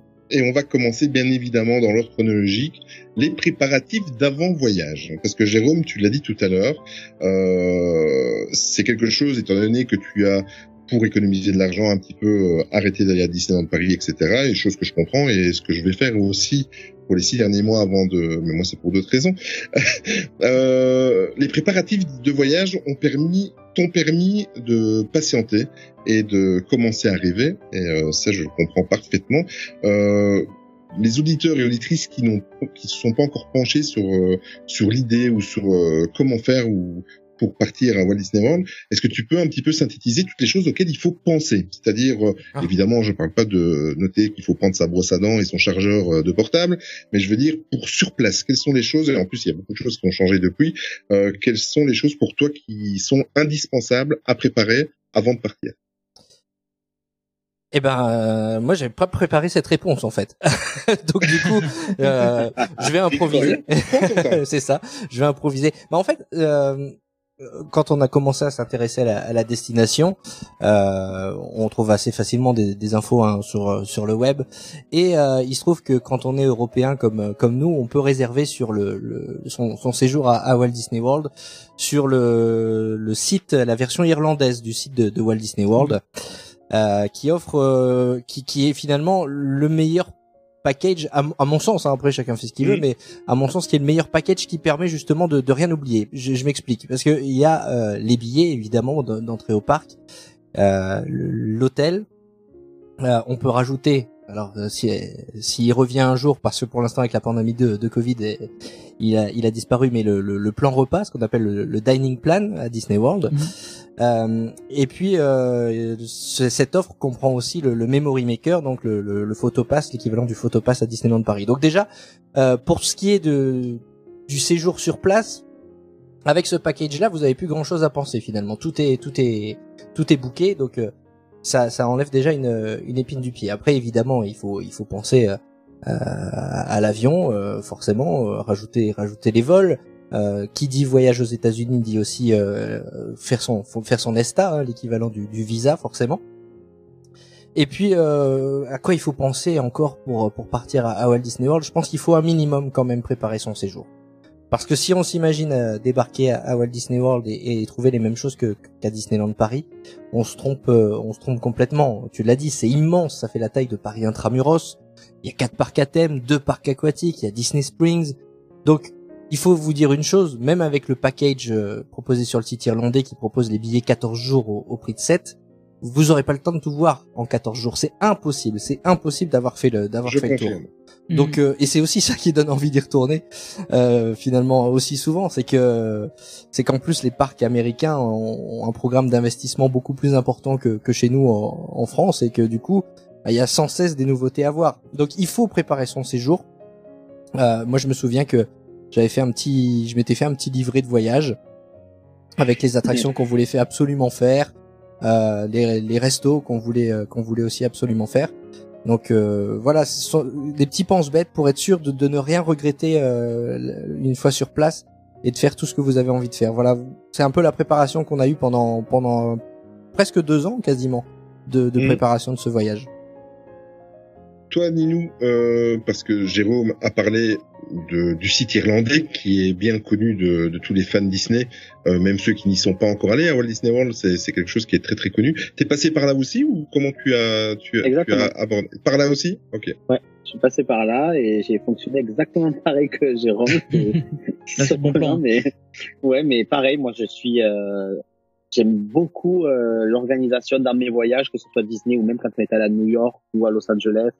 Voilà, j'aime bien. euh, Alors pas pas laisser au hasard, laisser une petite part quand même de d'imprévu, mais prévoir quand même les grandes lignes pour pas pareil ne rien regretter et ne rien louper surtout et vraiment pas passer à côté de quelque chose et après rentrer en France et se dire mince j'ai pas fait ça quoi je savais pas ou euh. donc pareil moi je suis un adepte des carnets euh, en plus c'est des carnets de voyage et à la fin de chaque jour je mettais mes commentaires et donc du coup je les garde c'est des souvenirs et, euh, voilà oui moi j'organise j'organisais tout et c'est vrai que qu'avec le site et avec euh, surtout la- l'application My Disney Experience tu pouvais Ouais. rien oublier. Il y a le dining plan il y a les réservations de restaurants. À l'époque il y avait les réservations de fast pass donc si tu réservais les fast pass tu savais que tel jour tu allais à ce, à ce parc, donc l'autre jour tu allais à un autre parc, et du coup la grille de ton séjour euh, s'affiche et, et en fait tu vois que ben là tel jour tu vas à Magic Kingdom, là tu vas à Epcot, là et, du coup c'est plus clair et tu sais où tu vas quoi. C'est vrai que c'est très très pratique et on va en parler tout à l'heure de, de l'application My Disney Experience qui est vraiment un, un indispensable. Je vais continuer dans mes questions un petit peu candides mais euh, euh, dont je connais les réponses mais il faut aussi poser des questions pour que nos auditeurs et auditrices euh, sachent et apprennent quelque chose et si on leur donne l'envie d'y aller. Mais euh, Jérôme, est-ce que comme tu as dit, tu es passé par le site irlandais. Est-ce que pour une personne, par exemple, qui ne qui ne parle pas anglais, est-ce que c'est c'est c'est c'est quand même c'est pas insurmontable, c'est quand même facile d'utilisation? Ah oui, oui, c'est super facile d'utilisation. Hein. De toute façon, Google est votre ami après. Hein. Il suffit de, il suffit de Exact. cliquer sur la traduction et, et c'est, euh, c'est, assez facile. Euh, puis même si vous avez un souci, vous pouvez toujours appeler la, la Walt Disney Company euh, qui est basée, euh, qui est basée à Londres, puisque c'est eux qui, qui s'occupent des, des Mhm. réservations des Européens pour pour Walt Disney World. Et vous pouvez demander même au téléphone un, un traducteur euh, qui, qui fait justement la liaison entre entre l'employé et et vous. Donc euh, il suffit juste d'apprendre une phrase. Je veux un traducteur et euh, une- logiquement euh, en français, vous demandez évidemment. Euh, logiquement vous en sortez, euh, vous en sortez facilement. Et mais après voilà, je sais que ce, ça paraît euh, là ça paraît naturel quand on en parle, mais c'est vrai que pour certaines personnes ce sont des petits obstacles. Et, et, et c'est c'est super qu'on puisse en discuter aujourd'hui dans ce podcast et, et, et c'est Mhm. aussi pour ça que j'ai j'ai lancé au Disney World le podcast c'est justement pour enlever tous ces petits tous ces petits obstacles répondre aux, aux questions auxquelles on pense plus forcément nous aujourd'hui parce qu'on y est déjà allé. Mais euh, pour des pour des novices il y a rien de péjoratif mais pour des premiers voyageurs ce sont toutes des questions qu'on s'est posées avant de partir qu'on ne se pose plus aujourd'hui. Et, et c'est aussi pour ça que c'est aussi pour ça que c'est bien qu'on en parle aujourd'hui Exactement. Et euh, étant donné qu'on a déjà fait deux numéros de podcast avec euh, avec l'organisation avec laquelle je pars avec WD World, euh, c'est pour ça aussi que c'est pas plus mal, c'est bien qu'on aborde de cette façon-là, comme ça les, les nos auditeurs et auditrices auront deux, deux, deux possibilités, euh, même trois, parce que vous pouvez aussi organiser tout vous-même euh, complètement, même sans passer par le site irlandais. Mais euh, comme ça, vous avez toutes les vous aurez toutes les informations que que vous ayez à un choix ou l'autre. Voilà, moi je suis David de WD World parce que je n'ai pas le temps et euh, que c'est très pratique et en même temps, euh, si si j'avais du temps, je pense que je ferais comme euh, comme Jérôme et, et Ninou, bien évidemment. Disney World est situé en plein centre de la Floride et évidemment, euh, comme c'est souvent le cas un petit peu partout, hein, quand il y a un grand pôle d'attraction qui vient s'installer, qu'est-ce qui se passe? C'est comme les champignons, il y a d'autres choses qui poussent sur les côtés et euh, bien évidemment à- en Floride, tout proche, sur un périmètre de 30 à 40 km à la ronde, on y trouve Universal Studios, Cap Canaveral, SeaWorld et plein d'autres parcs, euh, tous les parcs que vous pouvez imaginer. Euh, Est-ce que toi tu as fait d'autres parcs, euh, Jérôme, euh, en plus de Walt Disney World, ou tu t'es limité à Walt Disney World? Non, je suis vraiment, je me suis vraiment limité à Walt Disney World. Ça fait partie de de mes regrets justement euh, de de pas avoir fait par exemple Universal. Évidemment, euh, pour parler du, du plus connu, le, le concurrent le plus célèbre de, de Disney à, à Orlando. Euh, mais voilà, il fallait il fallait faire des choix. Euh, Universal, c'est aussi pour reparler du budget, c'est aussi un, un certain un certain budget.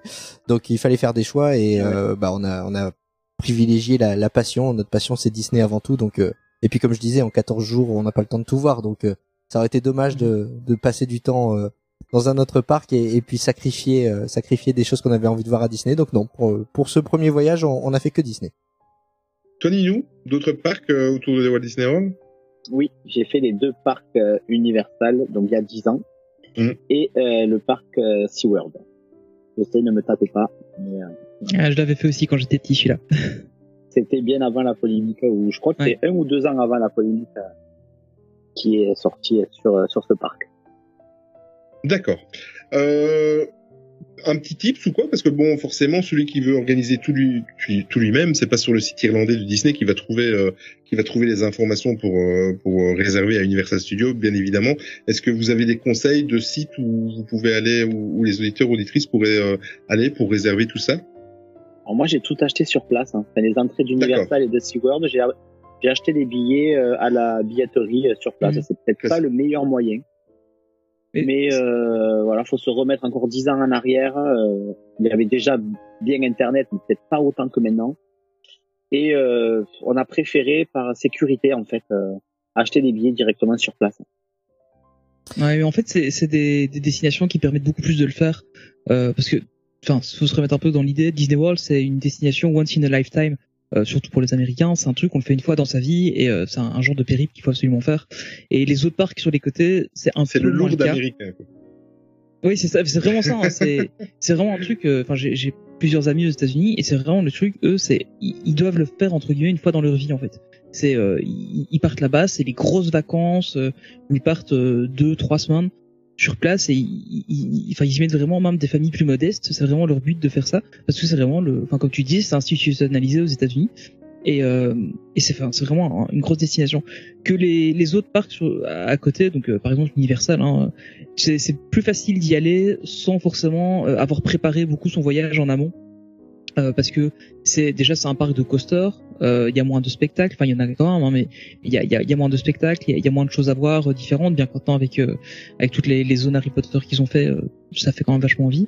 Mais euh, mais il y a c'est enfin c'est plus un parc d'attractions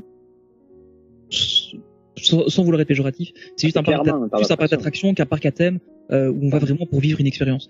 Donc euh, et puis bon évidemment il y a que deux parcs à faire, il y en a pas quatre euh, plus le reste. Donc euh, c'est c'est quand même quelque chose qui est plus euh, qui est plus facile à appréhender et qui a moins besoin de préparer. Mais euh, mais même même pour ça hein, y a on, on trouve beaucoup sur YouTube de, de gens qui pré, qui, qui qui expliquent un voyage complet euh, et je pense que même avec euh, avec WD World aussi il y a, y a possibilité de de de en tout cas pré-réserver des, Universal Studios aussi. euh, Ah oui, oui, qu'on il s'occupe en de ça hein. Donc, euh, mais mais il faut vraiment se dire que que Disney World. Alors, quand moi j'y étais, c'était pas le cas euh, parce que je me souviens, on était, enfin, mes parents avaient dit oh, on y va demain et on était parti, on était allé là-bas, on avait acheté les tickets à l'entrée et puis euh, c'était tout quoi. Euh, je pense que maintenant c'est plus, enfin, on devrait le refaire maintenant. Bah déjà, on, on ferait plus de la même manière et on n'avait passé qu'une journée à l'époque. Il y avait moins de parcs aussi à l'époque, il n'y avait pas Animal Kingdom. Euh, mais euh, mais c'était un truc où, on pouvait se permettre de partir le matin. Maintenant, c'est vraiment quelque chose qu'il faut vraiment planifier. On en a déjà parlé, euh, notamment avec euh, l'application Genie et Genie Plus, euh, les fast-pass qu'il y avait aussi avant, qu'il fallait planifier ces fast-pass, etc. C'est vraiment quelque chose. Il faut vraiment être à fond dedans pendant quelques mois. C'est plus un truc où on se dit ah l'année prochaine on va à Disney World et puis on verra bien sur place. C'est alors enfin, pour moi ça perd un peu de, de spontanéité et moi j'aime beaucoup ça. Mais euh, mais d'un autre côté on, il faut faire ça parce que sinon après on risque d'avoir des regrets comme vous le disiez je pense. C'est encore plus vrai maintenant, hein, Tony, parce que euh, Ah ouais, avec la, les parcs qu'il faut réserver euh, avec après après Ouais, la bah pandémie, euh, euh, de- Oui, tu, tu, tu es obligé, tu, tu, es obligé finalement maintenant de, de, de préparer. Juste pour répondre à, à, à ta question, euh, du coup, Olivier, euh, tu parlais, tu, tu demandais s'il y avait des sites pour euh, pour préparer son voyage si on voulait aussi aller à Universal, par exemple. Il y a le site euh, attractiontickets.com euh, qui propose des, des packages. Hein. Je suis je suis sur le site là actuellement. Par exemple, le, le ticket combo Disney Universal là pour euh, par adulte, il est à 869 euros. Alors vous allez dire oui c'est cher, c'est un budget, mais pour 869 euros, on a accès aux six parcs de Walt Disney World, les quatre parcs à thème plus les deux parcs ati- euh, aquatiques pour 14 jours et accès aux trois parcs euh, d'Universal euh, Orlando euh, là aussi pour 14 jours. Donc euh, voilà, c'est un- Ah ouais. effectivement un budget mais Pas euh, mal. mais ce site-là, c'est aussi un, un bon plan quand on veut quand on veut faire les les, les différents parcs d'attractions à, à Orlando. C'est très professionnel parce que je le barre de ma liste parce que comme personne n'en parlait, j'allais en parler, mais tu l'as fait très très bien. Ah, Excuse-moi. Alors- Donc on vous a parlé de la superficie. Euh, il faut tenir compte aussi. Bon, on va remettre un petit peu le contexte de Disneyland Paris. Vous logez à l'hôtel New York ou à l'hôtel Sequoia. On prend, euh, soit vous prenez les bus, soit vous allez à pied, vous traversez le Disney Village et vous avez les deux parcs qui sont quasiment côte à côte. Euh, c'est très rapide. En 10 minutes, vous pouvez être devant l'entrée d'un des deux parcs. Euh, ici, ça a une toute autre euh, envergure. Pas la même Euh, échelle. Hein. Voilà, c'est pas la même échelle exactement. Euh, moi, je me souviens à l'époque pour vous donner une petite idée, je logeais au All Star Movie euh, parce que le celui euh, le Art of Animation, euh, je me souviens, il était en construction quand j'y suis allé. Euh, là où je me situais, pour vous donner une petite idée, je me souviens, j'avais 22 minutes de bus entre mon hôtel et le Magic Kingdom, par exemple. Voilà. Après, ça dépend dans quel hôtel vous allez vous situer. Il y a des hôtels qui sont plus proches d'un autre- d'un parc, que d'autres sont plus éloignés, etc., etc. Mais là, ça vous donne un petit peu euh, l'idée de la, superficie du territoire euh, et euh, la sensation que vous avez quand vous arrivez à Disneyland Paris, que vous voyez une fois que vous sortez de la bretelle de l'autoroute et que vous rentrez sur le territoire de Disneyland Paris, vous vous rendez compte tout de suite, quand les jardiniers, euh, bien sûr, sont en forme, que vous arrivez sur un territoire très très propre, très bien soigné, que vous êtes à Disney. Euh, là, imaginez-vous ça sur euh, une longueur de 60 km. Voilà, c'est très très simple. on est constamment, voilà. C'est c'est un truc de fou. Moi, ça m'avait marqué. Euh, alors là, en l'occurrence, à part, on va dire, Epcot et, les studios et Hollywood Studios qui sont assez proches, euh, les autres parcs sont très éparpillés, d'autant que vous avez encore les parcs aquatiques, etc., etc. Toi, du Art of Animation, euh, qu'est-ce que tu avais comme euh, moyen de transport et euh, le temps que tu mettais, par exemple, pour aller à, Magic Kingdom, Jérôme, si tu t'en souviens? Ouais, ouais, je m'en souviens. Pour aller à, Magic Kingdom, il y avait pas 36 solutions du Art of Animation. Il fallait prendre le, fallait prendre le bus. J'avais un peu peur. Ça faisait partie de mes craintes et c'est aussi ce qu'il faut s'enlever de la tête quand on part à Walt Disney World. Tout le monde on répète et c'est vrai et c'est vrai, c'est une réalité que c'est très très grand. Euh, mais j'avais justement peur de ces trajets. Je me disais, mais on va passer plus de temps dans le bus que dans les parcs, quoi, tellement c'est grand. Et finalement, euh, il faut se dire une chose, c'est que oui, c'est grand, mais du coup, les équipes Disney et, euh, se sont rodées justement pour que ça tourne. Ça c'est super bien huilé. Les bus euh, sont réguliers et du coup, ça va super, euh, ça va super vite au final. Donc pour aller par exemple à Magic Kingdom, nous on prenait le bus et on était dans le parc, allez en un quart d'heure, 20 minutes, euh, ce qui est ce qui ce qui est raisonnable. Euh, pour aller par exemple à Hollywood Studios et, et Epcot, on avait euh, le, le Skyliner qui était euh, qui avait Mhm. été inauguré juste quelques semaines avant notre notre séjour. Le Skyliner, c'est des espèces de, de, de téléphériques en fait qui survolent du coup le euh, le, le resort floridien. Et ça, c'est super super rapide parce que ça ne s'arrête pas en fait. Vous montez sur dans la dans la gondole qui est qui est en marche en fait. Et du coup, euh, bah, voilà, c'est c'est d'une rapidité euh, incroyable. Euh, je pense qu'on était euh, de, de, de l'Art of Animation, on était euh, à Epcot et Hollywood Studios, euh, allez en 5 5 10 minutes quoi. Ah la vache, quand même. Ah oui, non mais ça Ah, ça ça fait partie de mes critères Ouais, pour pour réserver un prochain hôtel à à Disney World euh, parce que Disney World c'est magique, c'est féerique sauf par contre dans le bus avec des poussettes. Ça faut le savoir si vous avez des enfants. Ouais. Toutes les poussettes doivent être euh, doivent être pliées dans les bus, peu importe si votre enfant dort dans la poussette ou pas, vous le vous devez le réveiller et plier votre votre poussette dans les bus parce que forcément les bus il y a, beaucoup de monde dedans. Euh, et par contre les Skyliners, vous avez vous pouvez comme ce sont des, des gondoles euh, individuelles, on monte avec la famille et on peut laisser les, les, poussettes euh, ouvertes. Euh, et croyez-moi, euh, quand on dit que Disney World c'est grand, on ne ment pas. Et les poussettes, même si vous avez des, des enfants euh, plutôt plutôt grands, moi je sais que mon aîné avait 7 ans quand on y est allé. C'est très utile, même à 7 ans, prenez une poussette parce que euh, c'est indispensable. donc euh, donc ouais, pour le coup, le, le Skyliner, ça fait partie de mes critères pour réserver un un hôtel maintenant à Disney World. C'est le meilleur moyen de locomotion pour moi. Tiens, ça ça n'a rien à voir avec euh, la thématique là des quatre parcs, mais bon, comme on est dans le Skyliner, moi j'ai quand même une question. Euh, Il y a un truc qui me qui me qui me fait un petit peu peur avec le Skyliner, parce que c'est quand même en plein cagnard, hein, donc euh, tu, même si c'est rapide, euh, il y a un système d'air conditionné dans dans chaque euh, dans chaque euh, véhicule ou comment ça fonctionne? Non, pas du tout. Il n'y a pas de système d'air conditionné. C'est, c'était une des craintes aussi des, des Américains quand euh, quand ce système de transport a été lancé, c'est de se dire, oh, mais ça va être un four à l'intérieur. Et finalement, comme je te dis, c'est assez rapide finalement. Les, les, les, les cabines avancent vite, les téléphériques avancent vite, et du coup, comme euh, euh, il y a des espèces de, de claustras en fait, c'est, c'est un petit peu ouvert sur l'extérieur. Euh, bah, du coup, du ça, ça fait un, un système Mm. de ventilation naturel, et du coup, euh, ça pose aucun problème. Toi, Ninou, tu as, tu es logé, tu as logé sur, euh, dans quel hôtel euh, lors de tes plusieurs, enfin, de tes différents séjours, pardon? Alors au premier, j'étais en extérieur. Je crois que c'était un Marriott, ça m'est revenu là. Mais euh, là, pour le dernier séjour, c'était en 2019 aussi. Et ben, je crois que c'était euh, une semaine avant l'arrivée de Jérôme, vu que je suis parti le jour de l'inauguration des Skyliner.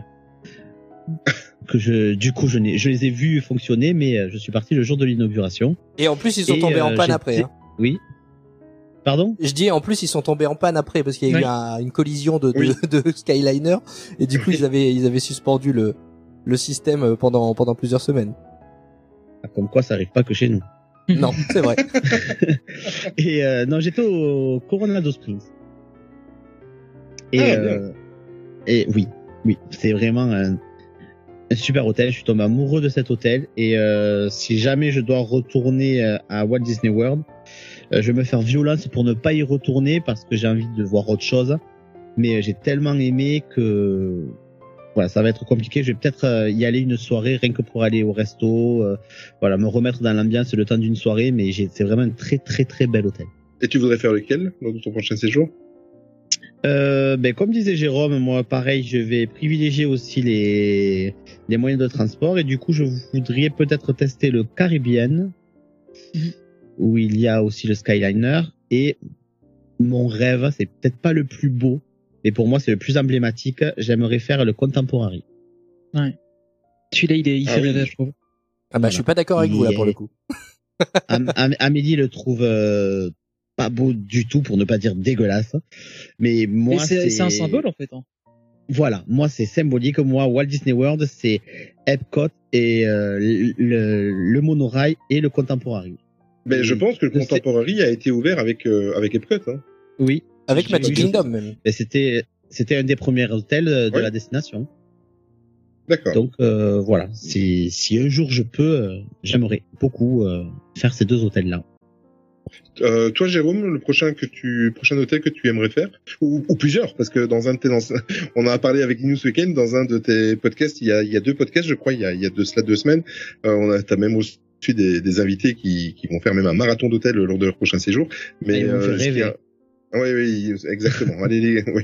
On va rappeler tout à l'heure un petit peu où on peut te trouver, mais allez écouter euh, c'est les épisodes du podcast, euh, dont celui-là en l'occurrence. Est-ce que tu as un hôtel cible pour ta- ton prochain séjour? Tout dépendra du budget en fait. Euh, D'accord. Parce que je sais maintenant pour y être allé que même les hôtels value, les hôtels d'entrée de gamme, je dis pas bas de gamme, hein, t'as remarqué, c'est c'est je dis Oui, entrée oui, de gamme. sûr, parce que parce que il y a pas de y a pas de bas de gamme à, Disney et, et notamment à Disney World. Euh, je sais que même même là je m'y retrouverai. Alors peut-être qu'on n'aura pas le service qu'on a Mm. dans les hôtels moderate et les hôtels de luxe, mais euh, mais je sais que ça ça enfin voilà ça sera pas ça sera pas un, souci. Euh, je me ferai violence aussi parce que euh, on parle de, de l'hôtel Art of Animation où j'ai fait deux nuits sèches.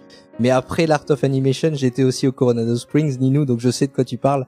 Cet, Ah. cet hôtel, il est juste, euh, il est juste incroyable. Il est incroyable. Ouais, ouais, il est juste, euh, ouais, des, des paysans en fait. C'est ça. On a, quand on dit, on n'a pas l'impression véritablement d'être, euh, d'être à Disney. Euh, donc, euh, donc je me ferai violence pour ne pas retourner au, au Coronado Springs. Et puis ça dépendra aussi euh, des promotions. Parce que euh, quand je dis ça dépend du budget, ça dépend aussi des promotions. Pour euh, pour rien te, te cacher, euh, sur notre premier séjour, le premier hôtel qu'on avait réservé, c'était le All Star Sport euh, qu'on avait Oui. réservé. On avait réservé 14 nuits au All Star Sport pour un total de 1780 euros les 14 nuits. Je, voilà, je, je suis totalement transparent. À ça, on avait rajouté les, les tickets, euh, les billets 14 jours, euh, qui coûtaient 1357 euros, et le Quick Service Dining Plan qui coûtait 938 euros. Ça nous faisait un total de, pour euh, l'hôtel, les entrées au, au parc plus la pension complète, parce qu'on peut appeler ça une pension complète tellement les portions sont généreuses. C'est C'est clair. ça. Euh, ça On nous va en faisait- parler d'ailleurs tout à l'heure. ça nous faisait un, un total de 4000 euh, 4075 euros. Et en fait, il, s'est- il Pour se quatre trouve personnes, deux adultes et deux enfants. pour quatre personnes exactement, 4 4075 euros pour 14 jours. Euh, et il se trouve qu'en fait après il y a une promotion qui est sortie et si tu réservais un hôtel moderate, tu avais le la pension, le, le plan repas offert. Plus J'ai eu la même offre. hein. plus une carte cadeau. Donc en fait, le calcul était vite fait. On, on a changé d'hôtel, on a pris un hôtel de catégorie supérieure et ça nous ça nous est revenu pour 68 euros plus cher sur le sur l'addition. Sauf que comme tu avais la carte cadeau de 100 dollars offerte, finalement de prendre un hôtel de la gamme au-dessus, ça nous revenait moins cher. Donc euh, C'est ça. donc, donc ça dépend en fait des, des promotions qu'il y aura. Je sais pas te, je sais pas te dire, j'ai envie de tous les tester en fait les hôtels. Donc voilà, donc euh, c'est c'est c'est bien parce que ça allait être avec ma ma question suivante. Donc euh, forcément le choix de l'hôtel, bon il y a l'envie personnelle, mais le le fait des offres et on va parler tout à l'heure du du fameux dining plan qui est pas encore revenu d'ailleurs, mais on va en parler tout à l'heure. Mais euh, donc le choix de l'hôtel euh, est influencé également par les les promotions du dining plan Pour moi oui. en l'occurrence. Ouais, pour moi oui. Exactement. Euh, ou alors ça peut aussi être une promotion sur des nuits offertes sur certains hôtels. C'est ça. Mais euh, mais oui oui pour moi les, les promos jouent beaucoup dans la dans la réservation. Toi aussi. Olivier, je pense, hein, quand tu, enfin, quand tu Ah, mais- mais- partir. C'était Oui, com- un- complètement. Ma, ma réservation de 2020, en fait, j'ai vécu la même chose que toi, euh, Jérôme. Euh, C'est-à-dire que la- mon hôtel de base que j'avais choisi, c'était le Art of Animation aussi. Euh, et euh, Caroline m'a contacté, euh, donc euh, mon agent chez chez WD World qu'on a déjà reçu euh, à deux reprises dans les podcasts, euh, m'a contacté. Elle m'a dit, écoute, euh, moi je te conseille pour le même prix, je sais te booker le le Animal Kingdom Lodge euh, pour le même prix tu as les repas. J'ai dit bah alors bingo, allez on fonce. Donc en plus l'Animal Kingdom Lodge c'était une promotion de fou. Bon c'était avant que la planète ne tourne dans l'autre sens, euh, c'était avant la pandémie. Donc euh, je devais partir à l'Animal Kingdom Lodge. Donc pour vous dire, hein, donc j'étais au Art of Animation. Et euh, pour le même prix, je pouvais aller, euh, j'avais peut-être une différence de 300-400 dollars, c'était pas énorme. Je pouvais aller à l'Animal Kingdom Lodge euh, et avoir en plus de ça le, dining plan offert. Euh, là actuellement j'ai fait l'inverse, c'est-à-dire que j'ai réservé, j'ai pré-réservé le Caribbean euh, euh, Beach Resort. Euh, donc et je suis comme euh, vous, je suis parfaitement d'accord avec vous. J'attends euh, euh, l'éventuel retour des dining plans parce que c'est pas encore gagné. Euh, bah, en fait, ça va se faire en deux phases. T'as le retour du dining plan et est-ce qu'il y aura des offres Parce que bon, euh, c'est l'année prochaine, comme tu l'as dit tout à l'heure, Jérôme, il va avoir une affluence de fou, mais c'est pas grave, j'y vais quand même. Euh, donc on va dire que si on se base sur l'offre et la demande, je pense que Walt Disney World n'aura pas besoin de faire des offres pour accueillir des gens l'année prochaine. Voilà, donc euh, moi personnellement, j'ai pas beaucoup espoir. On verra. Je sais pas ce que tu en penses là-dessus, Jérôme. Est-ce que tu penses que ça va être de retour? Est-ce que tu penses qu'il y aura des promos? C'est ce que je disais tout à l'heure, j'ai enregistré un, un épisode de Disney World, le, le podcast, et dans, dans cet épisode, je disais, je suis un éternel optimiste et j'ai envie d'y croire. Mais euh, euh, mais là, en l'occurrence, je pense que euh, je pense que Disney va axer ses promotions sur autre chose, tout simplement parce qu'il y a eu ça. il y a, il y a eu un, un gros changement entre temps, c'est que maintenant les les fast pass, même si on les appelle plus comme ça, sont payants. Et je pense que Mhm. Disney a tout à gagner de proposer des promotions avec des fast pass offerts plutôt que des plans repas offerts. Donc C'est euh, c'est bien ce que tu dis parce que j'ai vu tout à l'heure passer sur les réseaux sociaux, je ne sais plus où, euh, ils sont en train de faire déjà des promos sur le Disney Genie Plus où vous l'avez à 50% sur une durée de, de 14 jours. Ouais, tu vois. Donc euh, Ouais. moi, je, je, je- je- c'est ce que je crains, c'est qu'à mon avis, ils vont plus offrir le plan repas. Euh, mais par contre, tu pourras peut-être avoir une promotion sur les sur ce qu'on appelait avant les fast pass, Magnifique. ce qui est beaucoup moins avantageux. Euh, ne se- il faut pas se le cacher. Mais pour Disney, oui, c'est pour Disney en revanche, c'est la poule aux œufs d'or parce que offrir les fast pass, Ça leur euh, coûte ça leur rien, en coûte fait. rien, alors que quand ils t'offraient la bouffe, forcément eux, ils perdaient de l'argent. Mais ça c'est clair parce que bon, euh, pour vous donner une petite idée, on va peut-être euh, rappeler, on va, on va rester sur les dining plans avant de revenir dans les parcs. Euh, le dining plan, c'est quoi comme système? En fait, il y a trois sortes de dining plans. Si je dis une bêtise, Jérôme, parce que moi ça fait des années, donc euh, tu tu tu, tu m'arrêtes. Il y en a quatre Euh, maintenant. Et Ninou aussi d'ailleurs, euh, il y a été récemment. Euh, Il y a trois budgets de dining plan. Je t'arrête, je t'arrête tout de suite, Olivier. tu m'as dit, tu m'as dit si je dis une bêtise, je t'arrête. Donc je t'arrête. Il y en a quatre maintenant. Évidemment. Quatre, c'est vrai. C'est vrai, mais ça, va du euh, voilà. Dining plan, c'est quoi? En gros, c'est un système de de formule repas qui vous permet d'avoir euh, soit des des, des repas euh, en libre service, en, en, en quick en quick service, voilà, je retrouve mes mots, euh, qui vous permet d'avoir des encas, donc euh, des snacks pendant la journée, qui vous permet d'avoir en fonction de ce que vous avez choisi comme formule, des repas service à table, etc., etc. Euh, vous avez pour tous les budgets. Moi, pour vous donner une petite idée, euh, ici, j'ai regardé, j'en aurais pour, je suis 18 jours sur place et on serait pas loin à 4 s'ils sont payants au même prix, au même tarif qu'ils ne l'étaient il y a un an et demi, on en serait à 2800 dollars pour nous quatre. Voilà, pour 18 jours. Ce qui est, ce qui est pas mal. Mais moi, j'ai pris le, un intermédiaire. C'est-à-dire que sur euh, chaque jour, j'aurai droit à un repas service rapide, euh, deux snacks et un repas euh, service euh, à table ou buffet. Voilà. Donc à 4, 18 jours, 2800 boules. On est sur aura de reste, je pense. Oui, voilà, en, en sachant, comme tu as dit tout à l'heure, que si vous calculez bien, il y a moyen que vous fassiez que deux repas par jour parce que les snacks sont énormes. Je sais pas si, si jamais vous suivez un petit peu euh, les comptes Instagram ou les, les comptes YouTube ou les sites euh, dédiés au food euh, Disney euh, aux États-Unis, vous vous rendrez très vite compte que Et et il y a plus de choix que juste les sablés au chocolat. voilà, Euh, vous avez remarqué que ce n'est pas moi qui, qui, qui suis retourné bâcher Disneyland Paris. Pour une fois que c'est moi. Non mais c'est il, il a raison, c'est parce que euh, c'est c'est- peu de le dire euh, que c'est pas du tout la même offre. Euh, t'as des snacks euh, sucrés, t'as des snacks salés. Euh, donc au niveau euh, variété déjà t'as énormément, t'as beaucoup plus de choix. Et en plus au niveau quantité là n'en parlons pas. Avec un snack, pourtant je suis un bon mangeur, mais avec certains snacks tu peux tu peux te faire un tu peux te faire un repas quoi. Donc euh, euh, je pense par exemple euh, au parc Animal Kingdom, t'as des snacks, ce sont des, des mac and cheese avec euh, avec des, des crevettes ou de, du porc effiloché dessus. Enfin ça c'est un snack à Walt Disney World. Ouais. Donc euh, Ouais. donc à un moment donné tu peux manger avec ça. Donc euh, effectivement oui c'est un budget le, le plan repas. Mais quand tu vois l'offre de restaurants, que ce soit restaurant service rapide ou, ou restaurant euh, ou restaurant à table ou même les snacks, bah tu tu te rends vite compte que ça vaut le coup. Oui, puis ce qui est, ce qui est intéressant aussi, c'est que euh, tu as tes snacks et tes repas compris dans ton dining plan, mais ils sont, c'est c'est une cagnotte que tu as pour ton séjour. Donc toi, tu y restes 18 jours, euh, Olivier. Donc ça veut dire que tu as tes euh, 18 repas x 2 euh, et tous tes snacks. Tu peux, si vraiment tu as très faim, tu peux tout manger en deux jours. T'es pas Oui, obligé d'utiliser tes deux repas ou tes deux snacks. Tu peux, non mais en fait, je veux dire, tu peux vraiment euh, l'étaler comme tu veux. Tu peux pendant un jour te manger que six, six snacks et pas prendre de repas. Ou si tu te fais un repas signature qui, qui est peut-être pas compris dans ton dining plan, mais ça t'économise un repas et du coup, euh, tu peux après manger autre chose ou t'en faire deux ou trois. C'est vraiment euh, à la commande, c'est euh, c'est crédité sur ton euh, Magic Band et, euh, et puis après tu, tu manges vraiment comme tu veux. Et nous, de cette façon-là, euh, on est rentré en France avec un repas et deux snacks euh, qu'on n'a pas utilisés. D'accord, C'est pour ça que je te dis, à mon avis, t'en auras peut-être de reste. d'accord. Tu peux pas les revendre en occasion non Je plaisante. non, j'ai pas, non, j'ai pas essayé. Donc voilà, et je fais un petit recti- un petit rectificatif euh, parce que j'ai dit que le montant de 2800 dollars c'était sur 18 jours, mais en fait euh, je viens parce que j'ai le dossier ici sur le bureau, c'est sur 14 jours parce que j'ai j'ai euh, j'ai trois nuits sèches, donc euh, le jour avant et les deux dernières nuits. Donc euh, le dining plan doit être accompagné par rapport au nombre de jours que vous logez euh, dans l'hôtel, euh, en tout cas via ce système-là. Au niveau des parcs, on va revenir un petit peu au niveau des parcs.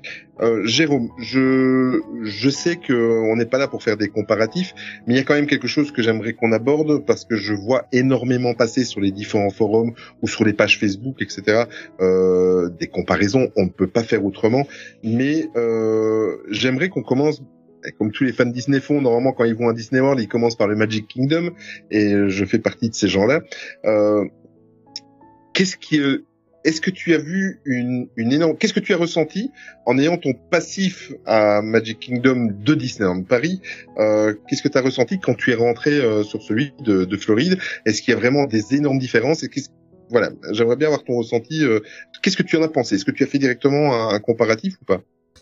Euh, inconsciemment, oui, parce que comme je te dis, le, le, séjour en fait, je l'ai préparé, donc euh, on a privilégié les, les attractions entre guillemets qu'on n'avait pas à Disneyland Paris, parce que oui, il y a des attractions qu'on a à Disneyland Paris qu'on retrouve à, à Magic Kingdom, même s'il y a quand même des différences. Euh, donc inconsciemment, oui, forcément, j'ai ressenti les différences parce que j'ai avant tout fait les attractions euh, que je n'avais euh, que je n'avais jamais faites. Euh, Normal. puis- et puis des attractions forcément euh, mythiques, même si euh, il y en a qui sont décriées comme euh, le Carousel of Progress.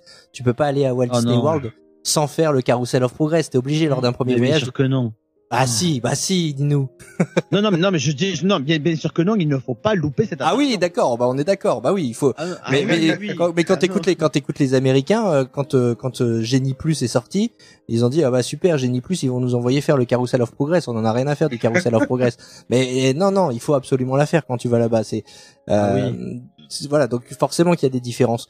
Euh, et en fait, euh, au-delà des, je suis, en, enfin, je suis en train de réfléchir en, en parlant, mais je me dis que au- au-delà des attractions en fait et du parc en lui-même, la, la différence majeure, c'est quand même l'état d'esprit qui règne dans les parcs, aussi bien au niveau des cast members qu'au niveau des, des guests. Il y a, Je suis content que tu abordes le sujet toi-même, Mhm. c'est bien. Ouais, et, et c'est pas faire du bashing, hein, c'est, enfin, Disney Non, non, tu as raison. ben voilà, c'est c'est juste que on dit toujours que l'herbe est plus verte ailleurs. Alors peut-être qu'effectivement on voit tout en rose quand on est quand on est à, à Walt Disney World, mais je trouve qu'il y a un respect, une euh, une sympathie des, des guests euh, américains qu'on retrouve pas forcément euh, qu'on retrouve pas forcément à, à Disneyland Paris. Disneyland Paris on peut rien. hein. Enfin je veux dire à un moment donné, si les gens sont pas respectueux des- règles etc, c'est pas pas forcément de leur faute. Mais euh, je pense par exemple, ne serait-ce que aux rencontres avec euh, les personnages. C'est vrai que nous, on était habitués à Disneyland Paris, dès qu'il y avait un personnage rare qui sortait, ou même pas forcément rare d'ailleurs, les gens se jettent dessus pour faire des photos. Enfin, il y a pas, il y a, y y pas ce respect qu'on a à Walt Disney World. À Walt Disney World, Mm. les, les gens attendent calmement, posément. Euh, tu se jettes pas sur les personnages. Euh, une différence aussi avec Disneyland Paris, c'est le point, le nombre de, de points photopass avec des, des photographes photopass. Là, c'est pareil, c'est un truc qui nous a vachement surpris. Euh, c'est que euh, ri- rien que sur Main Street, euh, tu as déjà cinq photographes qui peuvent te prendre en photo à différents points de vue avec le château en fond. Et ben, nous, on regarde nos photos souvenirs avec le avec le photopass et on a l'impression qu'il y a personne derrière. Tout simplement parce que les, les guests sont super euh, euh, respectueux. Sur Main Street, t'as les gens qui font la file pour faire des photos et les autres qui font pas les photos, ils marchent sur les trottoirs de Main Street euh, parce qu'ils voient qu'il y a des parce qu'ils voient qu'il y a des gens qui Ah sont en train de faire des photos sur Main Street quoi. Euh, ça, ça, tu le verrais pas forcément à, à, à Disneyland Paris. Donc ouais, c'est c'est vraiment cette sympathie euh, des guests américains. ce- Ouais, il y a une atmosphère, une ambiance particulière et c'est plus au-delà des attractions, c'est plus ça qui a marqué euh, qui m'a marqué dans la dans la différence avec euh, Mais- avec le resort parisien.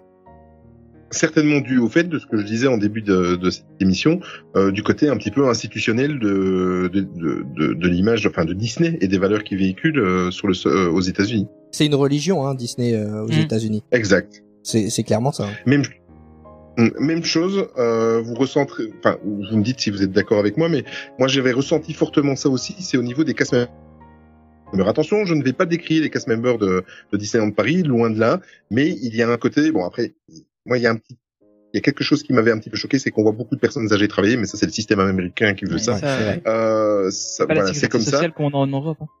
Voilà, exactement. Mais par contre, euh, ils ont un côté très euh, corporate et, euh, et très euh, même euh, même chauvin parce qu'ils sont très très fiers de de, de, Dis- de Disney les Américains. Donc, euh, mais mais ils ont un côté très corporate où ils vont dans le sens de l'entreprise. Ils vont et pourtant on sait que ce n'est pas euh, quand on travaille pour euh, pour Disney aux États-Unis, c'est comme un peu partout, ce n'est pas très euh, c'est pas très c'est pas rose quoi. Il y a eu des mouvements de grève, il y a eu des, des choses dramatiques également aux États-Unis, mais ils ont toujours cette côté cette fierté de représenter leur entreprise moi personnellement, c'est quelque chose que que j'ai toujours ressenti très très fort, très très fort aux États-Unis. Enfin, en tout cas, quand je vais visiter euh, un lieu Disney. Bah le, si je peux me permettre euh, de- Euh, de, de prendre oui. juste la parole là-dessus. Vas-y, bien sûr. Simplement, Bien tu, sûr, tu- le ressens dès, dès, le- dès les portiques de sécurité en fait.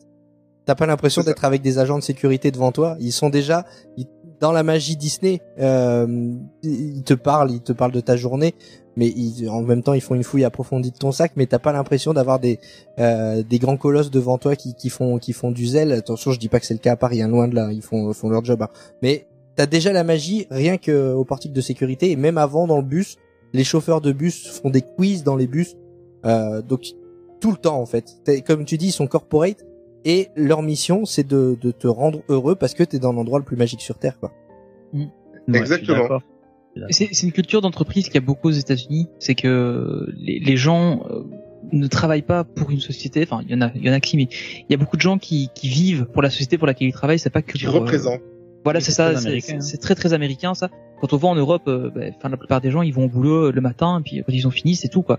Mais euh, enfin, la société dans laquelle je travaille a, a des a des sites aux États-Unis, et quand quand je j'entends les gens euh, en parler, eux, enfin. Il y a vraiment une grosse différence de culture, alors que, que pourtant c'est une, une boîte française pour laquelle je travaille.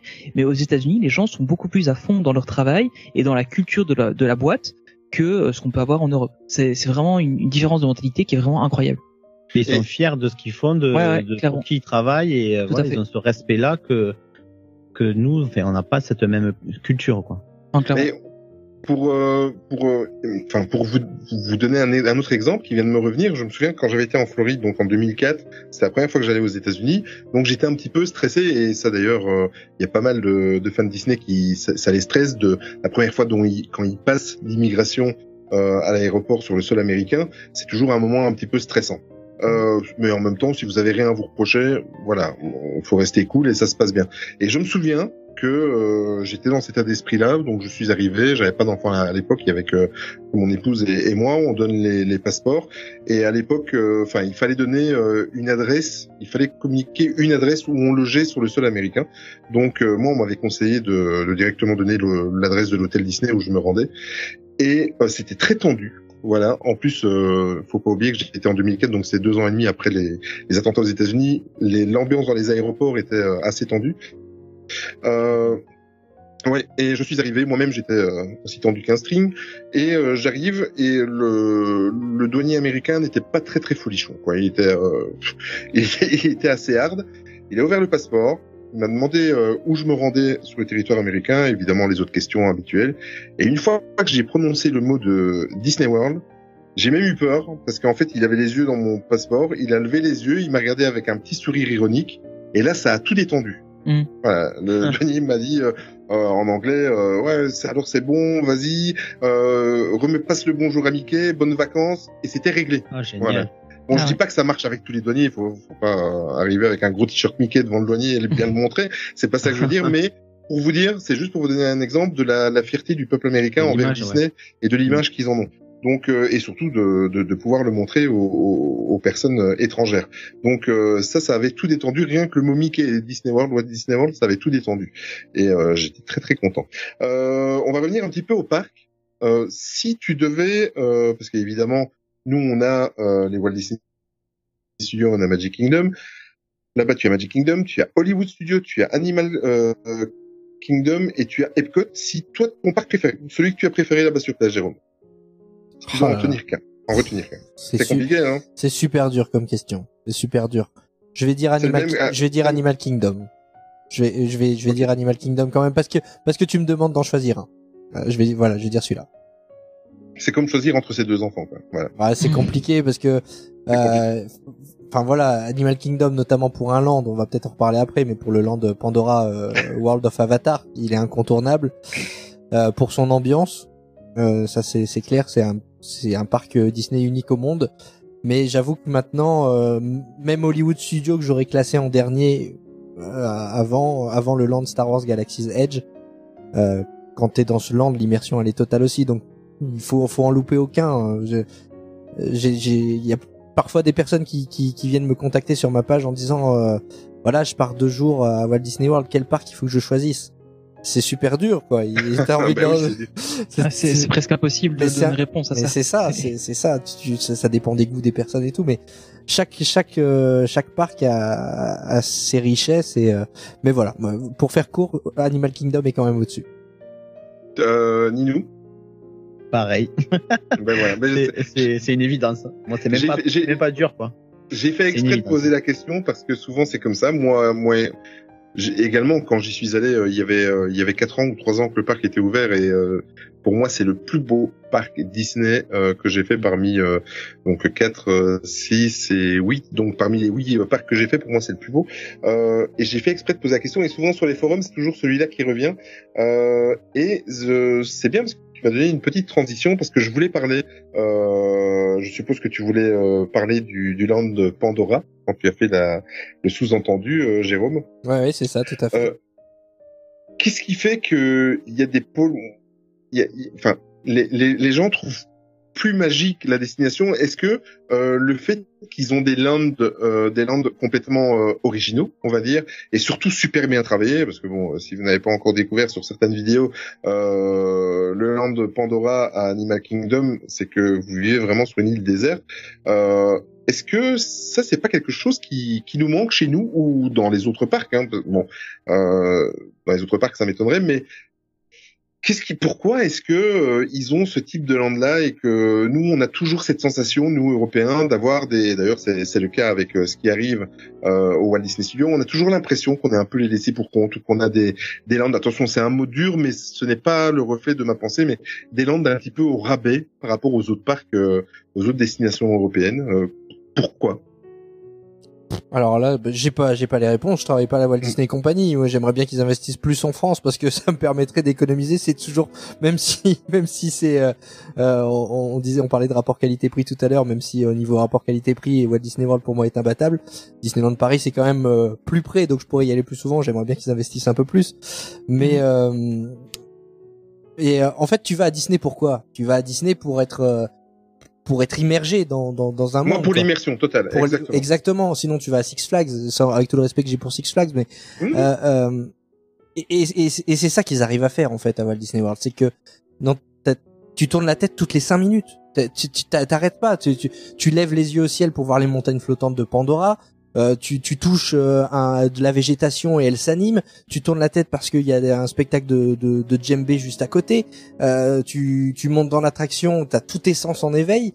Je veux pas spoiler cette attraction euh, Flight of Passage parce qu'il faut, faut la, faut la vivre pour la, pour la comprendre. Attention, euh, tu vas faire pleurer Ninou. Attention. Ouais, ouais, je, je veux pas. Non, alors c'est pas mon objectif. Mais voilà. Et, et, et, et en fait, c'est ça qui De fait la, la magie de, de, de Walt Disney Ah oui. World. C'est- C'est c'est juste que tous tes sens sont en éveil dans des landes comme ça. Et, et pourquoi euh, là-bas plus qu'ici? Euh, Je sais pas. J'ai pas la réponse. Mais en tout cas, je sais que c'est, que- je sais que c'est que exactement pour ça que t'as envie de retourner. l'américain est Est-ce que peut-être parce que l'américain est moins critique qu'un européen?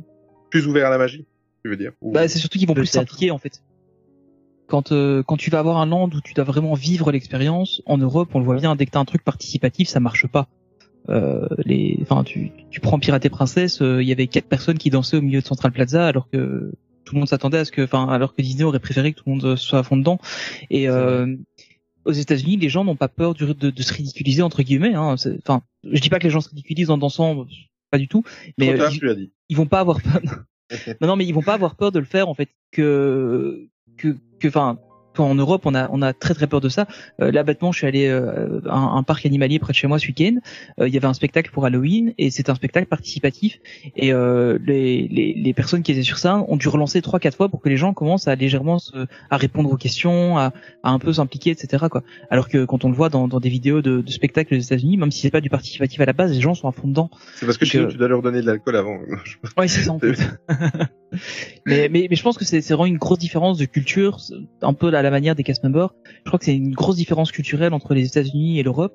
Et, euh, et, et malheureusement, on saura jamais faire quelque chose.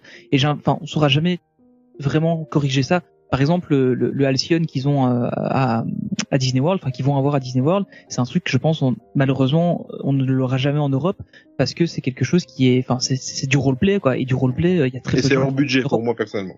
Oui, c'est hors budget. Euh, Au-delà du budget, tu sais bien que que que enfin voilà, j'essaie de, de ne pas me m'embêter avec le budget pour ça et j'espère pouvoir le faire un jour. Euh, mais euh, mais clairement, c'est quelque chose euh, bon, on le voit le le, le roleplay aux États-Unis, c'est quelque chose qui est très très répandu. En Europe, c'est beaucoup moins le cas.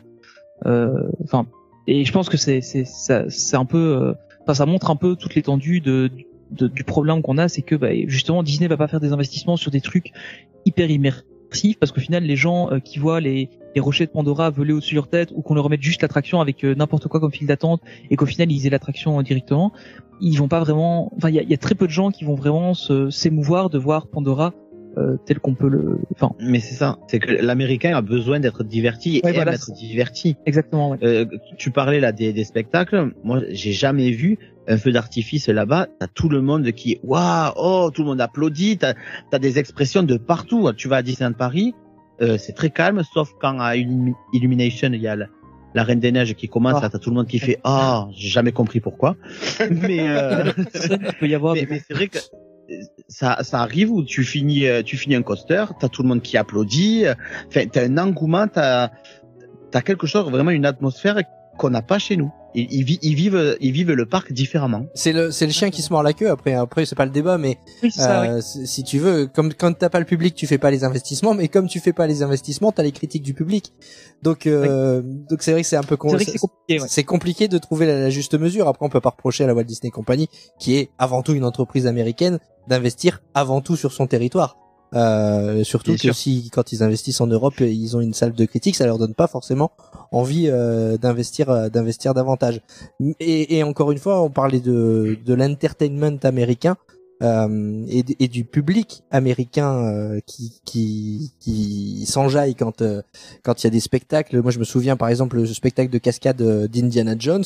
Ils prennent euh, avant le début du spectacle le, quatre personnes dans le public, mais en fait c'est un show avant le show parce que les, les les gens qui sont choisis dans le public, mais ils sont à fond quoi. C'est c'est vraiment des Américains. euh, ils- chacun défend l'état du dans lequel duquel il vient. Enfin bref. Et, du coup. Euh, le c'est aussi les cast members qui a, qui a, qui influent ça qui qui qui sont responsables de cet euh, entertainment donc euh, c'est ça revient à ce qu'on disait tout à l'heure l'atmosphère qu'il y a dans ce parc fait que tout le monde est plongé dans la magie et si euh, comparativement à, Disneyland Paris il suffit qu'il y ait un des deux côtés que ce soit guest ou cast member qui soit pas dans cette magie et on perd justement cette atmosphère euh, qu'on a à, à Disney World et qui nous permet de tourner la tête toutes les cinq minutes quoi. Je sais pas si je suis assez clair dans ce que je dis en fait Non, non, très très clair. bon, en fait, j'ai j'ai- j'ai fait exprès de, de, de, vous, de vous poser la question concernant euh, euh, les landes et euh, le budget qu'ils mettent dans un land comparé à nous. C'est parce par exemple, là, il y a, il y a un débat qui, de, depuis longtemps, bon, on s'interrogeait déjà de savoir si on aurait quand même notre land Star Wars, mais même avant, donc euh, au moment où, où euh, mon dieu Bob Iger a annoncé euh, les 2 milliards et quelques d'investissements sur le sol européen pour Walt Disney Studios, euh, on ne savait pas encore que Galaxy's Edge allait être, euh, on va pas dire un four, mais un, un, un mi-succès. Euh, donc euh, ils, n'ont pas cette excuse-là, mais en tout cas, en tous les cas, on nous a quand même annoncé euh, si le land se fait, apparemment il va se faire, mais euh, un demi-land par rapport aux États-Unis. Mais euh, pourquoi? Pourquoi est-ce qu'on aurait droit qu'à une seule attraction? Pourquoi est-ce qu'on aurait droit à un land euh, au rabais? Pourquoi alors qu'à côté de ça ils vont ils vont faire un super Frozen? Est-ce que c'est dû au est-ce que c'est dû au fait que on est plus sensible à Frozen qu'à Star Wars en Europe? Est-ce que Pour l'attraction, je pense que ça vient du fait que euh, tu mets un smuggler run euh, à Disneyland Paris, ça marchera pas parce qu'il y a trop de langues différentes qui sont parlées. Ouais. Euh, je crois qu'on en a déjà parlé dans un podcast ou peut-être dans un live, euh, mais euh, mais c'est un truc qui marcherait pas parce que à moins que tu un groupe de six personnes euh, qui soient ensemble, euh, ou alors tu vas devoir faire des séances en français, en espagnol, en italien, en, en allemand, euh, En flamand. en, en néerlandais, ouais. euh, ça va ça va être très compliqué de, de, de pouvoir faire ça. Donc euh, je pense que c'est de là que ça vient. Et encore une fois, c'est un truc hyper participatif. Et euh, les, les gens en Europe, ils préfèrent s'asseoir dans une attraction et puis rien devoir faire. Quoi. Là, il va falloir que. Alors, enfin moi personnellement, c'est un truc que je rêverais de faire, hein, vraiment. Mais euh, mais je pense qu'il y a la barrière de la langue et il y a, il y a encore une fois l'implication du public. euh. Enfin c'est, je pense que c'est ça qui complique un peu les choses. Ouais, en tout cas pour, pour la partie Star Wars. Hein. Pour le Je reste, je dis pas. Et je pense l'avoir dit aussi peut-être dans un podcast ou quoi.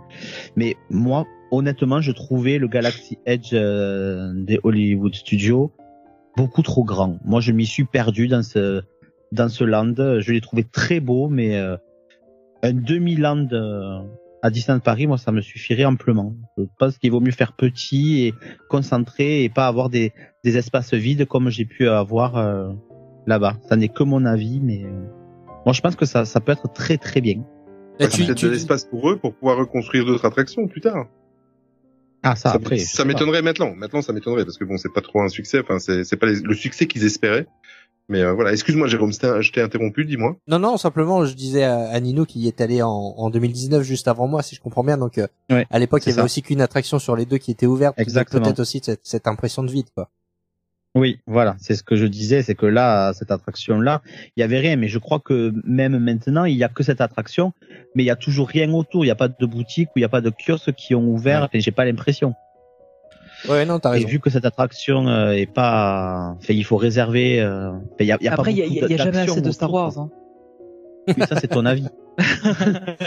On a entendu un peu tout et n'importe quoi d'ailleurs hein, sur, euh, sur sur cet investissement au Walt Disney Studio. hein. Oui, clairement. Donc euh, on verra si c'est vraiment Star Wars.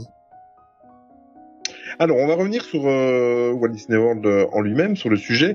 Euh, Enfin, on y est, mais je veux dire plus, plus généralement. Euh, il y a également deux parcs aquatiques, donc avec Blizzard Beach et Typhoon Lagoon. Euh, tu as, fait, je, je ne sais plus, tu as, tu as fait toi le, un, des, un des parcs, un des parcs aquatiques, euh, Jérôme? J'ai fait Typhoon Lagoon parce que Blizzard Beach était fermé en octobre. Était fermé. Et toi, euh, Ninou, tu en as fait un des deux aussi. Hein. J'ai vu que Pareil, enfin, et le même, vu que, vu que j'étais une semaine avant lui, Blizzard Beach était aussi fermé. Donc j'ai fait Typhoon Lagoon. Qu'est-ce que tu en as pensé euh, du parc aquatique, euh, Jérôme? Alors je suis pas je suis pas le- la bonne personne à qui il faut demander ça parce que je je suis pas du tout à l'aise dans l'eau.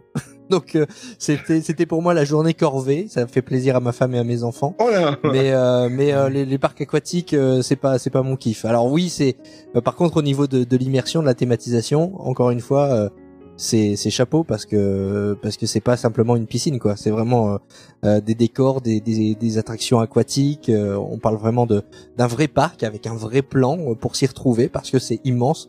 Donc euh, donc oui, je juste pour euh, aller le voir, ça, ça, ça valait le coup d'œil, mais en termes d'expérience, je pourrais pas t'en dire grand chose. Ninou, par contre, pas mal parce que, enfin, ton, ton vlog, ton vlog était à pisser de rire. Moi, j'ai, j'ai adoré regarder ton vlog euh, quand il était avec Amé. Franchement, allez le voir, c'est, c'est, c'est, Amé. c'est, c'est 30, 40 minutes de bonheur, de, de rigolade et, euh, Merci. mais non, mais sérieusement. Et je vais pas te faire l'affront de te demander euh, la comparaison entre l'Utopia en Floride et l'Utopia Animal Magic Kingdom chez nous. Mais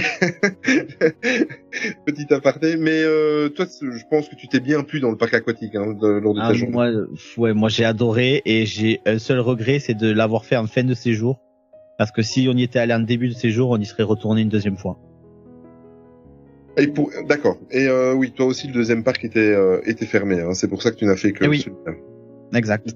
D'accord. Alors, un petit sujet qui fâche. On va. C'est fou comme le temps passe. On est déjà sur euh, sur 1h30 de podcast. C'est un truc de fou.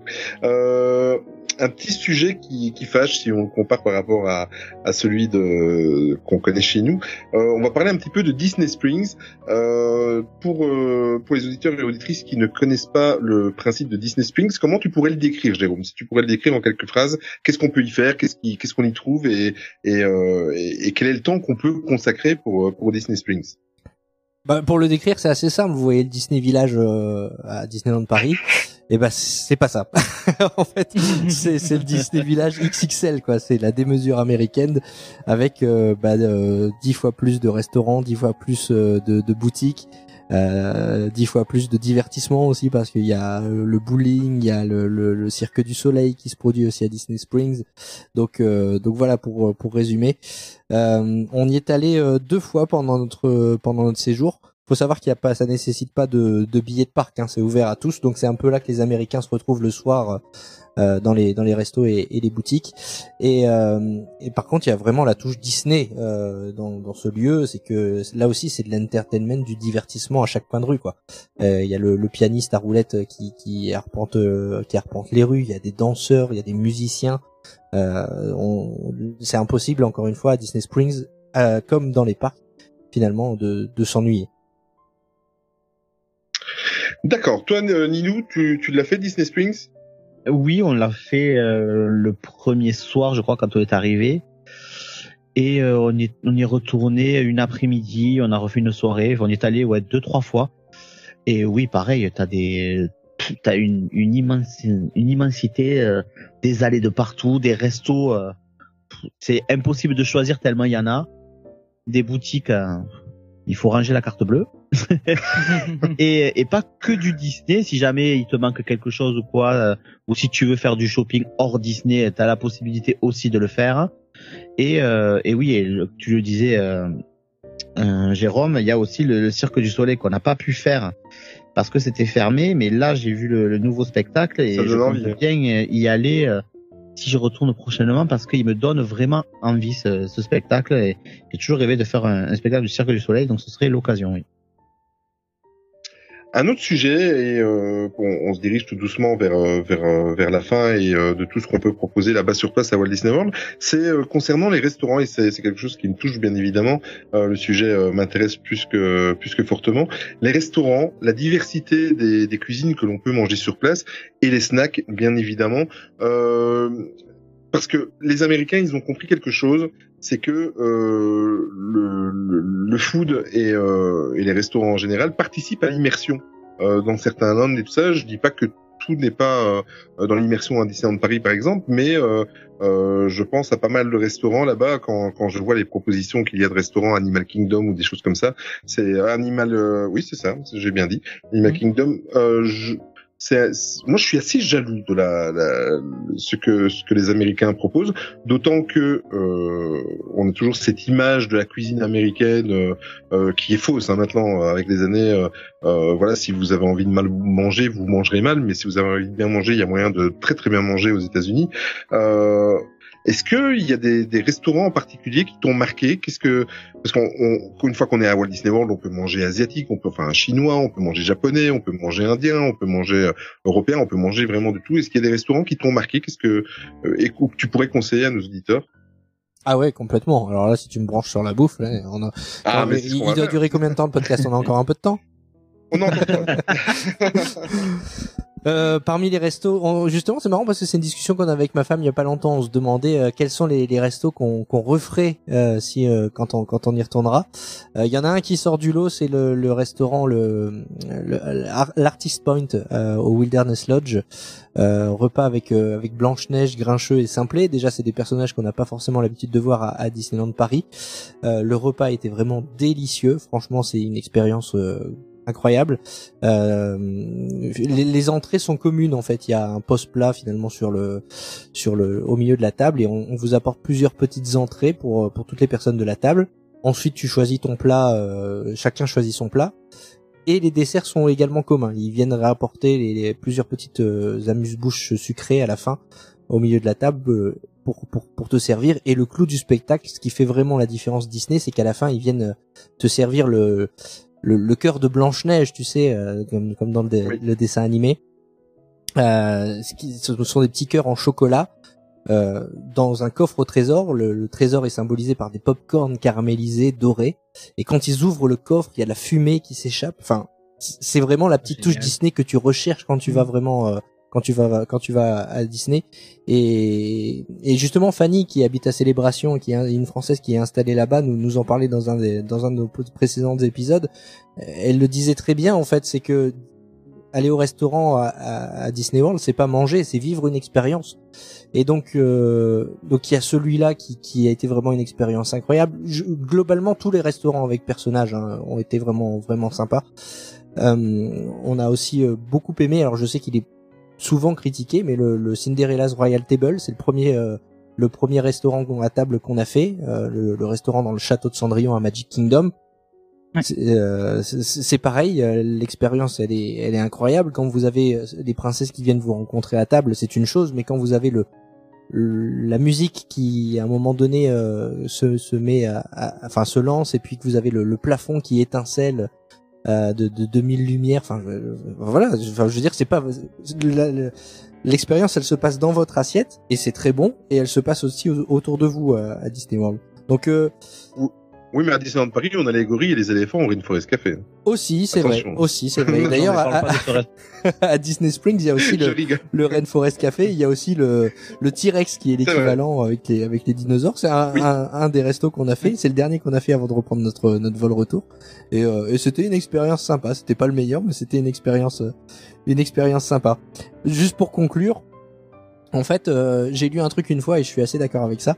C'est que euh, je sais plus où j'ai lu ça, mais quelqu'un qui disait euh, en fait Walt Disney World c'est pas un parc d'attractions avec des restaurants, c'est un parc de restaurants avec des attractions.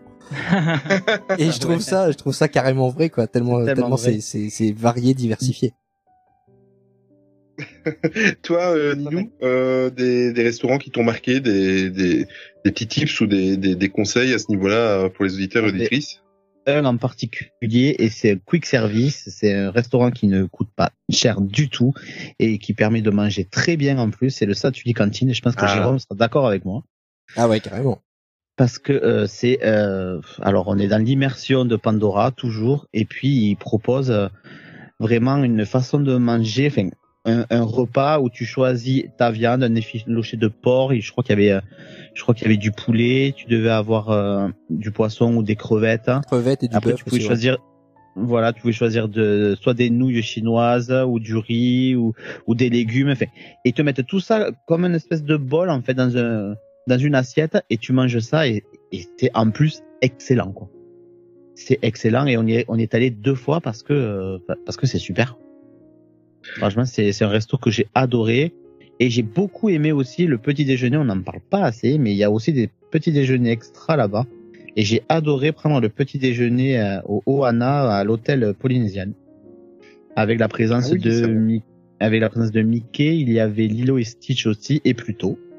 Et ils sont Et, plus là, euh, et on, ma- on mangeait très bien. Ah, ça, je j'étais pas au courant, mais on mangeait très bien. Et la brioche euh, d'accueil est extraordinaire. Rien que pour ça, j'ai envie d'y retourner. Toi, Tony, euh, vu l'âge quand tu y as été, un chauve biberon à conseiller, un coin repas bébé ou? Euh, bah écoute, euh, oui. non, bah, à 3 ans, et je prenais plus de biberon à 3 ans.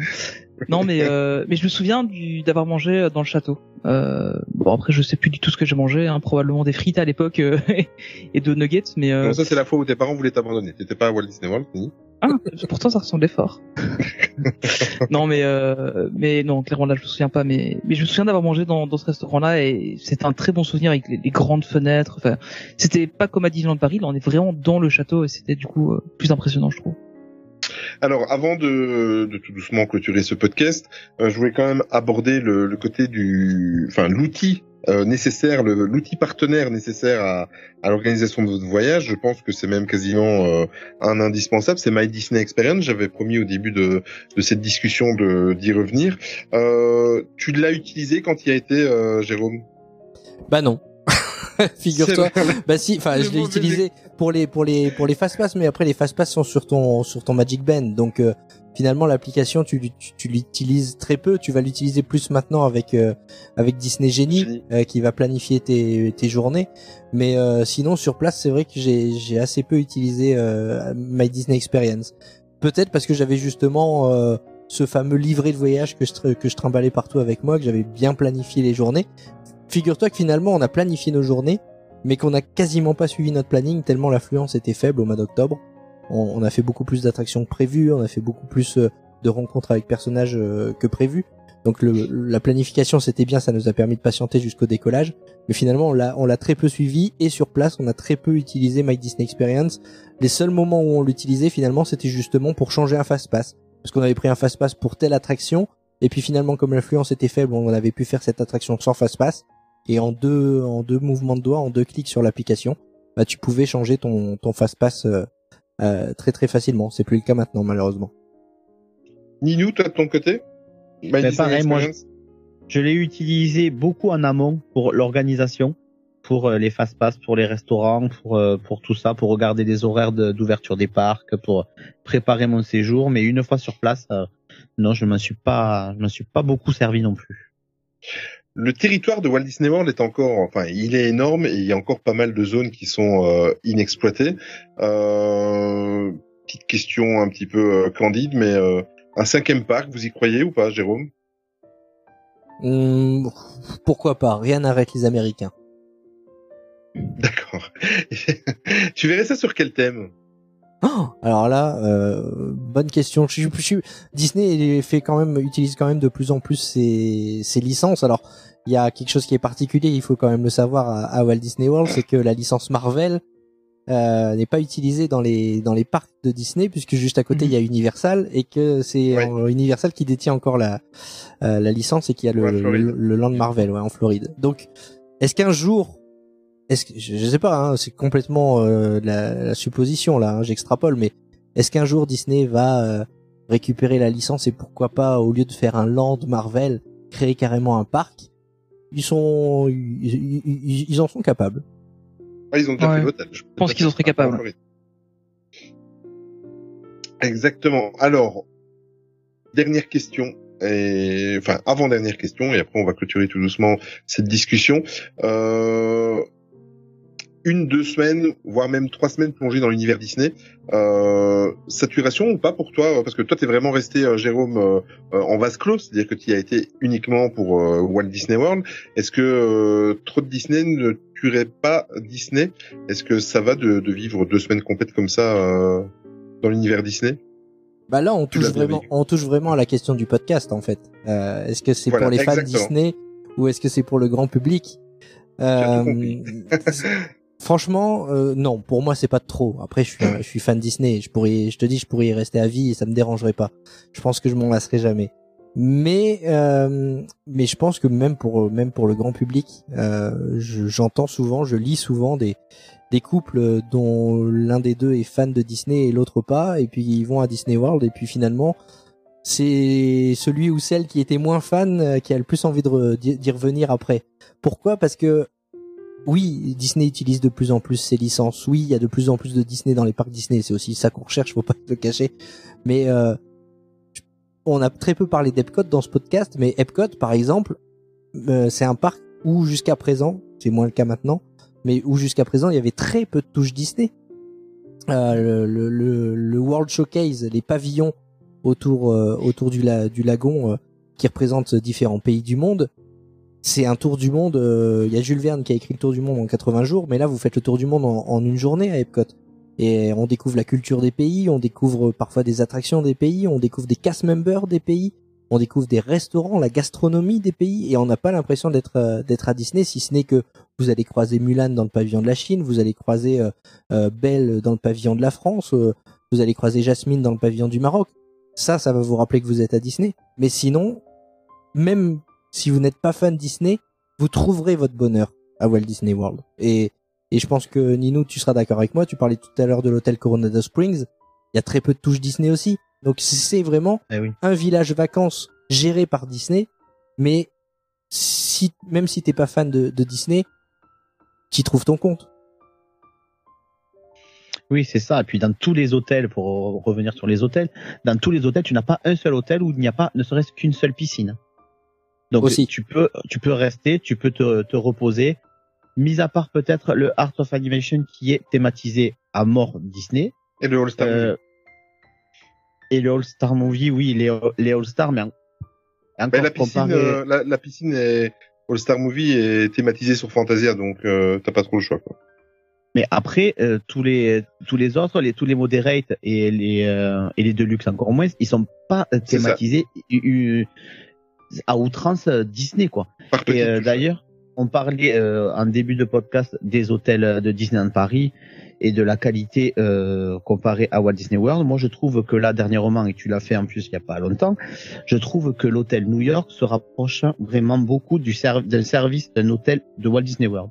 En Énorme. tout cas, quand j'ai séjourné moi, j'avais l'impression d'avoir la qualité Walt Disney World dans cet hôtel. Et même au restaurant.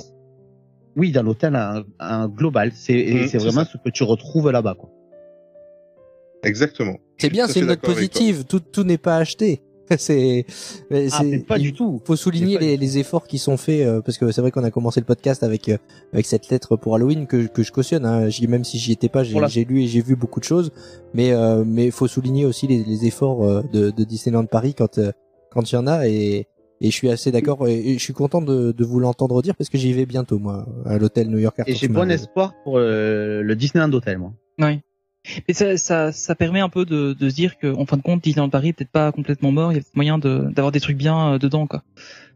Parce que, enfin, moi, bien, en tout cas, quand, oui. quand j'ai fait New York, euh, je me suis dit, ok, maintenant, parce qu'il y avait eu la, la réhab du, du Newport Bay Club qui était bon, sympa, mais sans plus. Euh, et puis quand j'ai vu New York, j'ai dit, ok, là maintenant, ils ont compris ce qu'ils devaient faire et euh, j'espère qu'ils vont continuer à, partir dans, dans ce sens-là. Effectivement, comme vous le dites, ça se rapproche probablement des, des parcs américains, mais euh, ce qui du coup fait aussi que les tarifs se rapprochent des parcs américains. C'est un autre euh, débat, mais euh, Bah, ouais, ouais, justement.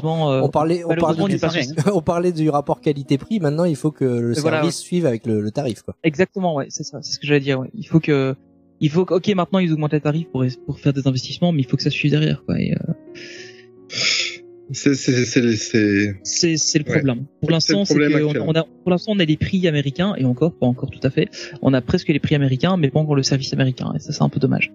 Mais mais clairement quand on fait le New York, on, on le voit, c'est enfin voilà, il y a pas photo quoi. Cet hôtel est magique, vraiment.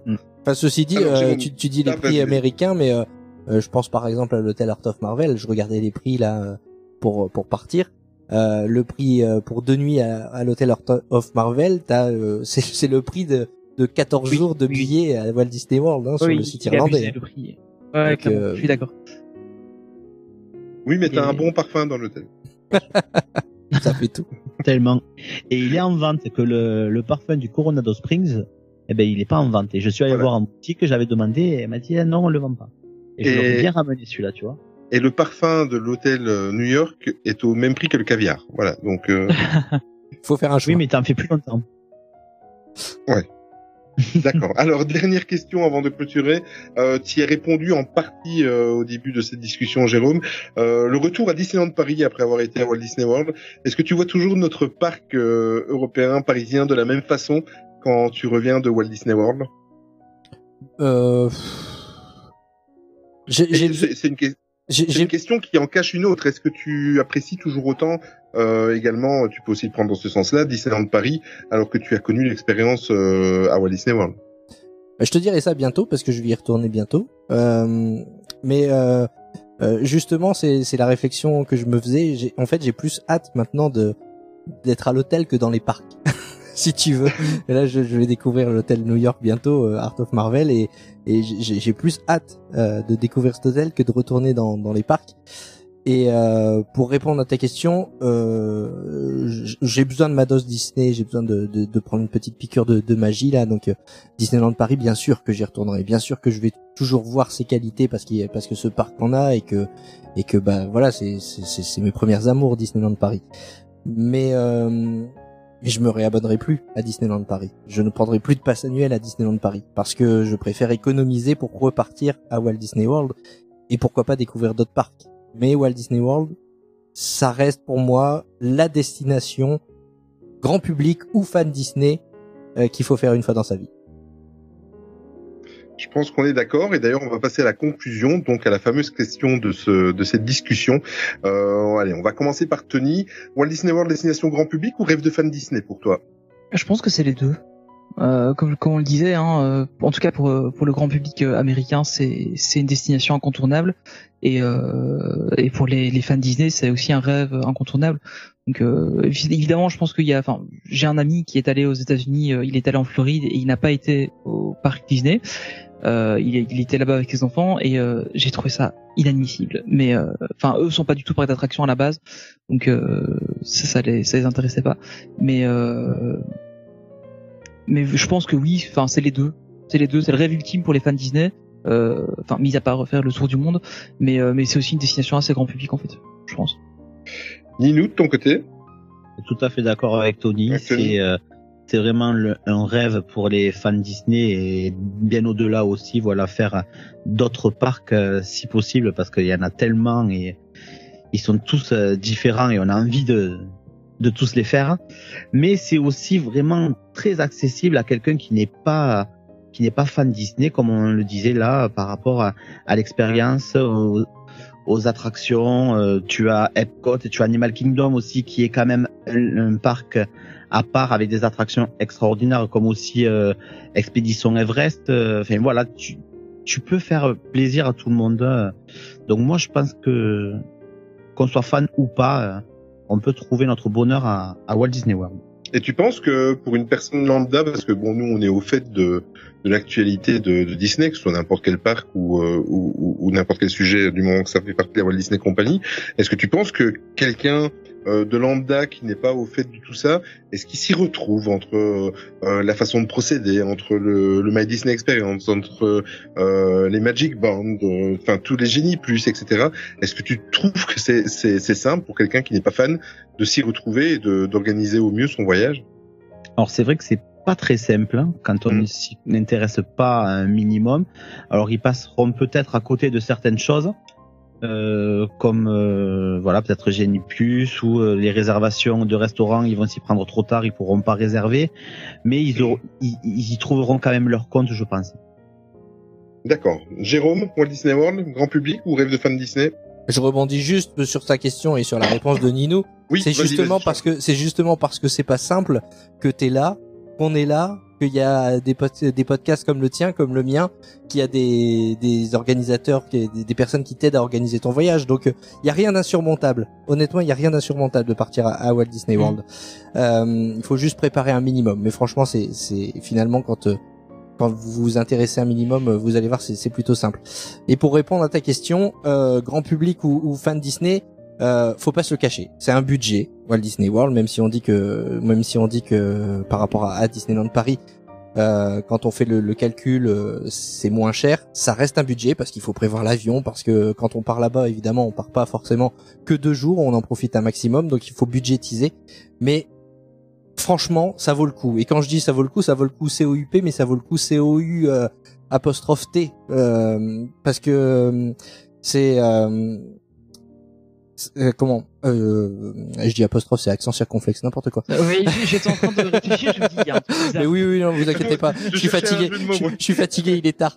Euh, mais euh, mais oui, ça vaut ça vaut le coup euh, niveau rapport qualité-prix. En fait, c'est c'est aussi la réflexion qu'on se faisait avec la famille la fois dernière. Walt Disney World, c'est le plus c'est un des plus grands bonheurs de notre vie, mais c'est aussi notre plus grand malheur. Parce que quand on y va une fois, on n'a qu'une envie, c'est d'y retourner. Et le seul conseil que je pourrais donner pour conclure, c'est que si vous êtes, que vous soyez fan Disney ou que vous soyez euh, grand public et, que vous avez décidé d'aller à Walt Disney World un jour, euh, essayez de et, que vous, vous avez envie de, de voir d'autres parcs Disney, essayez de faire Walt Disney World en dernier, parce que pour moi c'est la cerise sur le gâteau. Oh, c'est très joliment dit. En tout cas, merci beaucoup Jérôme d'être prêté au jeu et surtout d'avoir accepté notre invitation.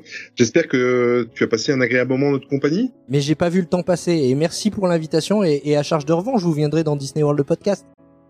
Ce sera avec joie. Eh ben super. euh, Ça sera avec joie. Est-ce que tu accepterais de revenir si le sujet se prête? Est-ce qu'on pourrait encore te recevoir une fois? Avec plaisir. Ok, parfait. Euh, c'est le moment de rappeler un petit peu à nos auditeurs et auditrices où on peut te retrouver, Jérôme. Donc vas-y, balance tout et euh, c'est le moment pub. Vas-y. Euh, bah pour faire simple, euh, la page qu'on a créée, ça s'appelle La Famille Disney. Vous pouvez nous retrouver sur Facebook. On a une chaîne YouTube où on a mis nos vlogs également. Où on, parle euh, de notre voyage à Walt Disney World. On a notre blog aussi, lafamilledisney.com. Euh, là aussi, c'est pareil. On, a des articles sur les préparatifs de notre voyage à Disney World, euh, les vidéos de notre voyage. Ma femme avait fait aussi ce qu'on appelle les Disney Bonds.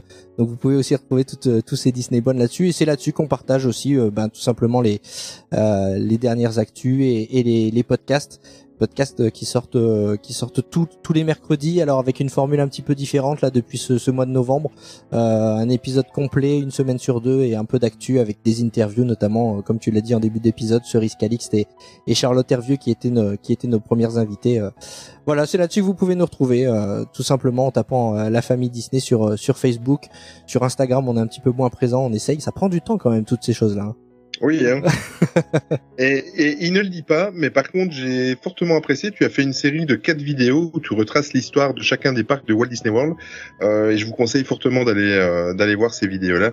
Euh, elles sont magnifiques. C'est des choses qu'on connaît, on va dire, à 80% nous qui sommes fans de Disney. Mais c'est bien synthétisé. Ce sont des petites vidéos de 5 à 7 minutes, si je me souviens bien. Et euh, c'est très très bien fait. Il revient sur l'histoire de chacun des quatre parcs. Et euh, en tout cas, chapeau. Euh, allez les voir. Franchement, euh, ça vaut le coup. Bah, merci Euh, beaucoup Merci également. Mais je t'en prie, c'est normal. Quand c'est bien, il faut le dire. Euh, merci également à mes deux comparses. Merci Ninou, merci Tony. Merci à toi. Avant de clôturer, je tiens euh, à vous remercier aussi sincèrement et au nom de toute l'équipe de Main Street Actu pour les retours euh, que nous avons reçus concernant les différents changements que nous avons opérés pour cette nouvelle saison de Main Street Actu. Euh, sincèrement, merci beaucoup pour vos encouragements et votre fidélité. On a reçu que des choses positives. C'était euh, c'est énorme. euh, franchement, merci, merci beaucoup. Je vais vite faire une petite aparté avant de clôturer ce podcast. Euh, J'ai fait une petite bêtise hier lors de mon retour à, de Disneyland Paris. Euh, J'étais occupé à parler. En plus, c'est la vérité. J'étais en train de parler euh, via Messenger à, à nous et je reçois un petit email euh, sur la boîte mail de Main Street Actu et je l'ai effacé par mégarde. Et euh, voilà, c'était, euh, j'étais perturbé par la discussion que j'avais avec Ninou et ma femme a donné un petit coup de volant et je sais pas ce que j'ai foutu. J'ai effacé le mail. Ouais, j'ai c'est juste pas de ta faute, quoi. Oui, Non, voilà, non. exactement, t'as tout compris. J'ai juste eu le temps de voir euh, le nom parce qu'en fait, j'ai eu le temps de lire le mail. Euh, c'est la famille Boulanger, ils sont originaires de la région de Metz. Si vous nous écoutez, et je sais qu'ils nous écoutent puisque on a reçu que des louanges au début de, de cet email, et euh, renvoyez-moi le mail s'il vous plaît. Je n'arrive plus à mettre la main dessus. Elle est même plus dans ma corbeille de- du compte Gmail de Main Street Actu. Renvoyez-le moi parce que j'avais envie, j'ai fait l'erreur de l'effacer en voulant vous répondre. Donc, euh, s'il vous plaît, renvoyez-le parce que je n'ai aucune trace et, euh, et j'aimerais euh, vous aider. Justement, ce sont des, des une famille de la région de Metz qui voulait euh, demander des conseils concernant un voyage à Walt Disney World qu'ils vont faire en février-mars de, de 2022. Bon, moi j'en Voilà, profite donc, du coup Olivier, excuse-moi, je savais pas qu'on pouvait faire ça. Vas-y, je t'en prie. J'ai perdu mon, fils a perdu un doudou à Disneyland Paris il y a deux ans. Excellent. Est-ce que tu as une photo, Jérôme, du doudou? Non, je peux plus avoir ça. Excellent. Allez, c'est la fin du podcast. Et avant de nous quitter, ben, un petit rappel de tout ce qui se passe dans l'univers MSA.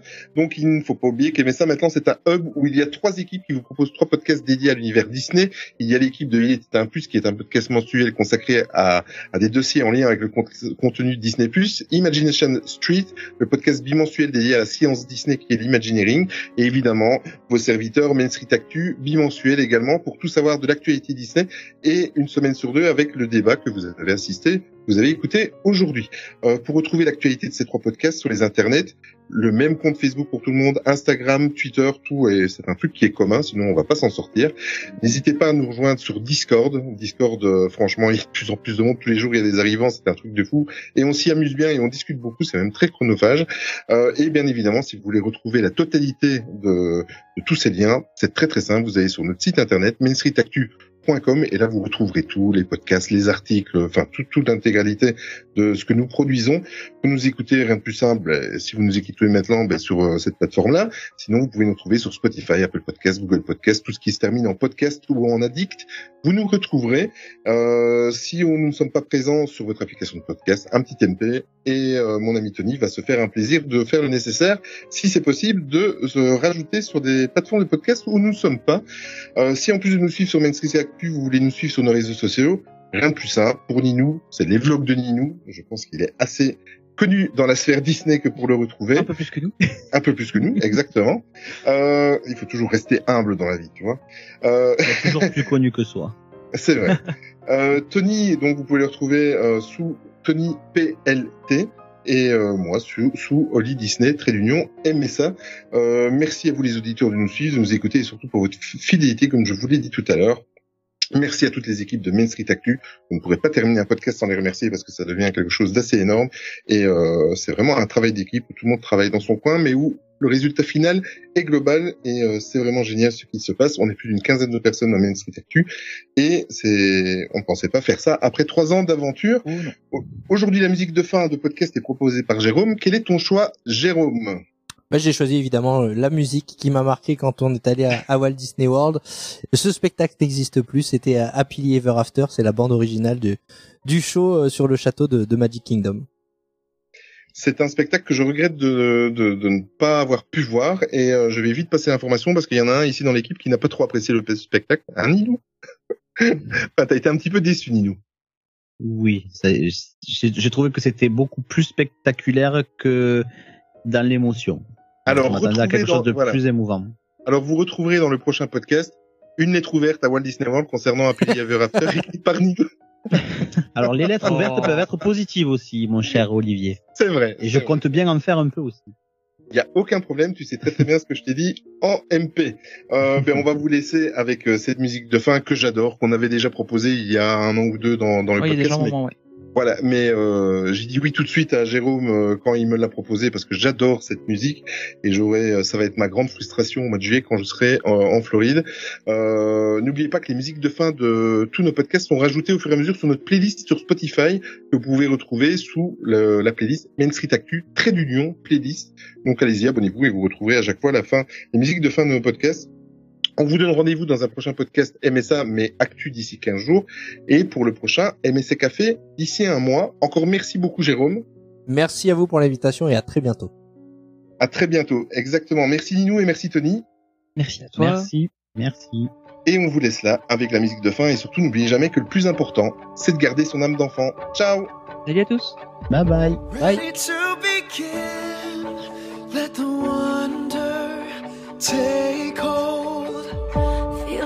draw you in. Watch the moment unfold. Spark a dream that we're meant to follow. Setting out for a new tomorrow.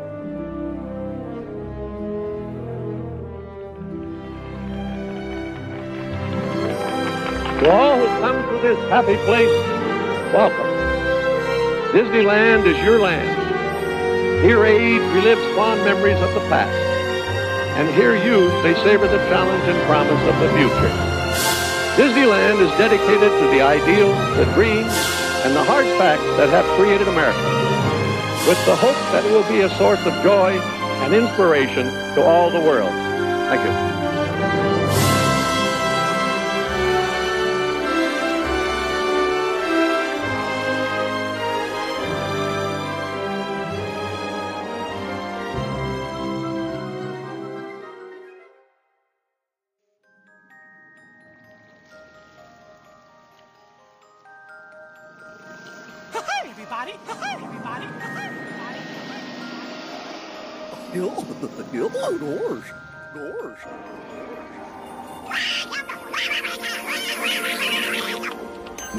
Souhaitons une agréable fin de soirée et souvenez-vous que tout commence avec les rêves.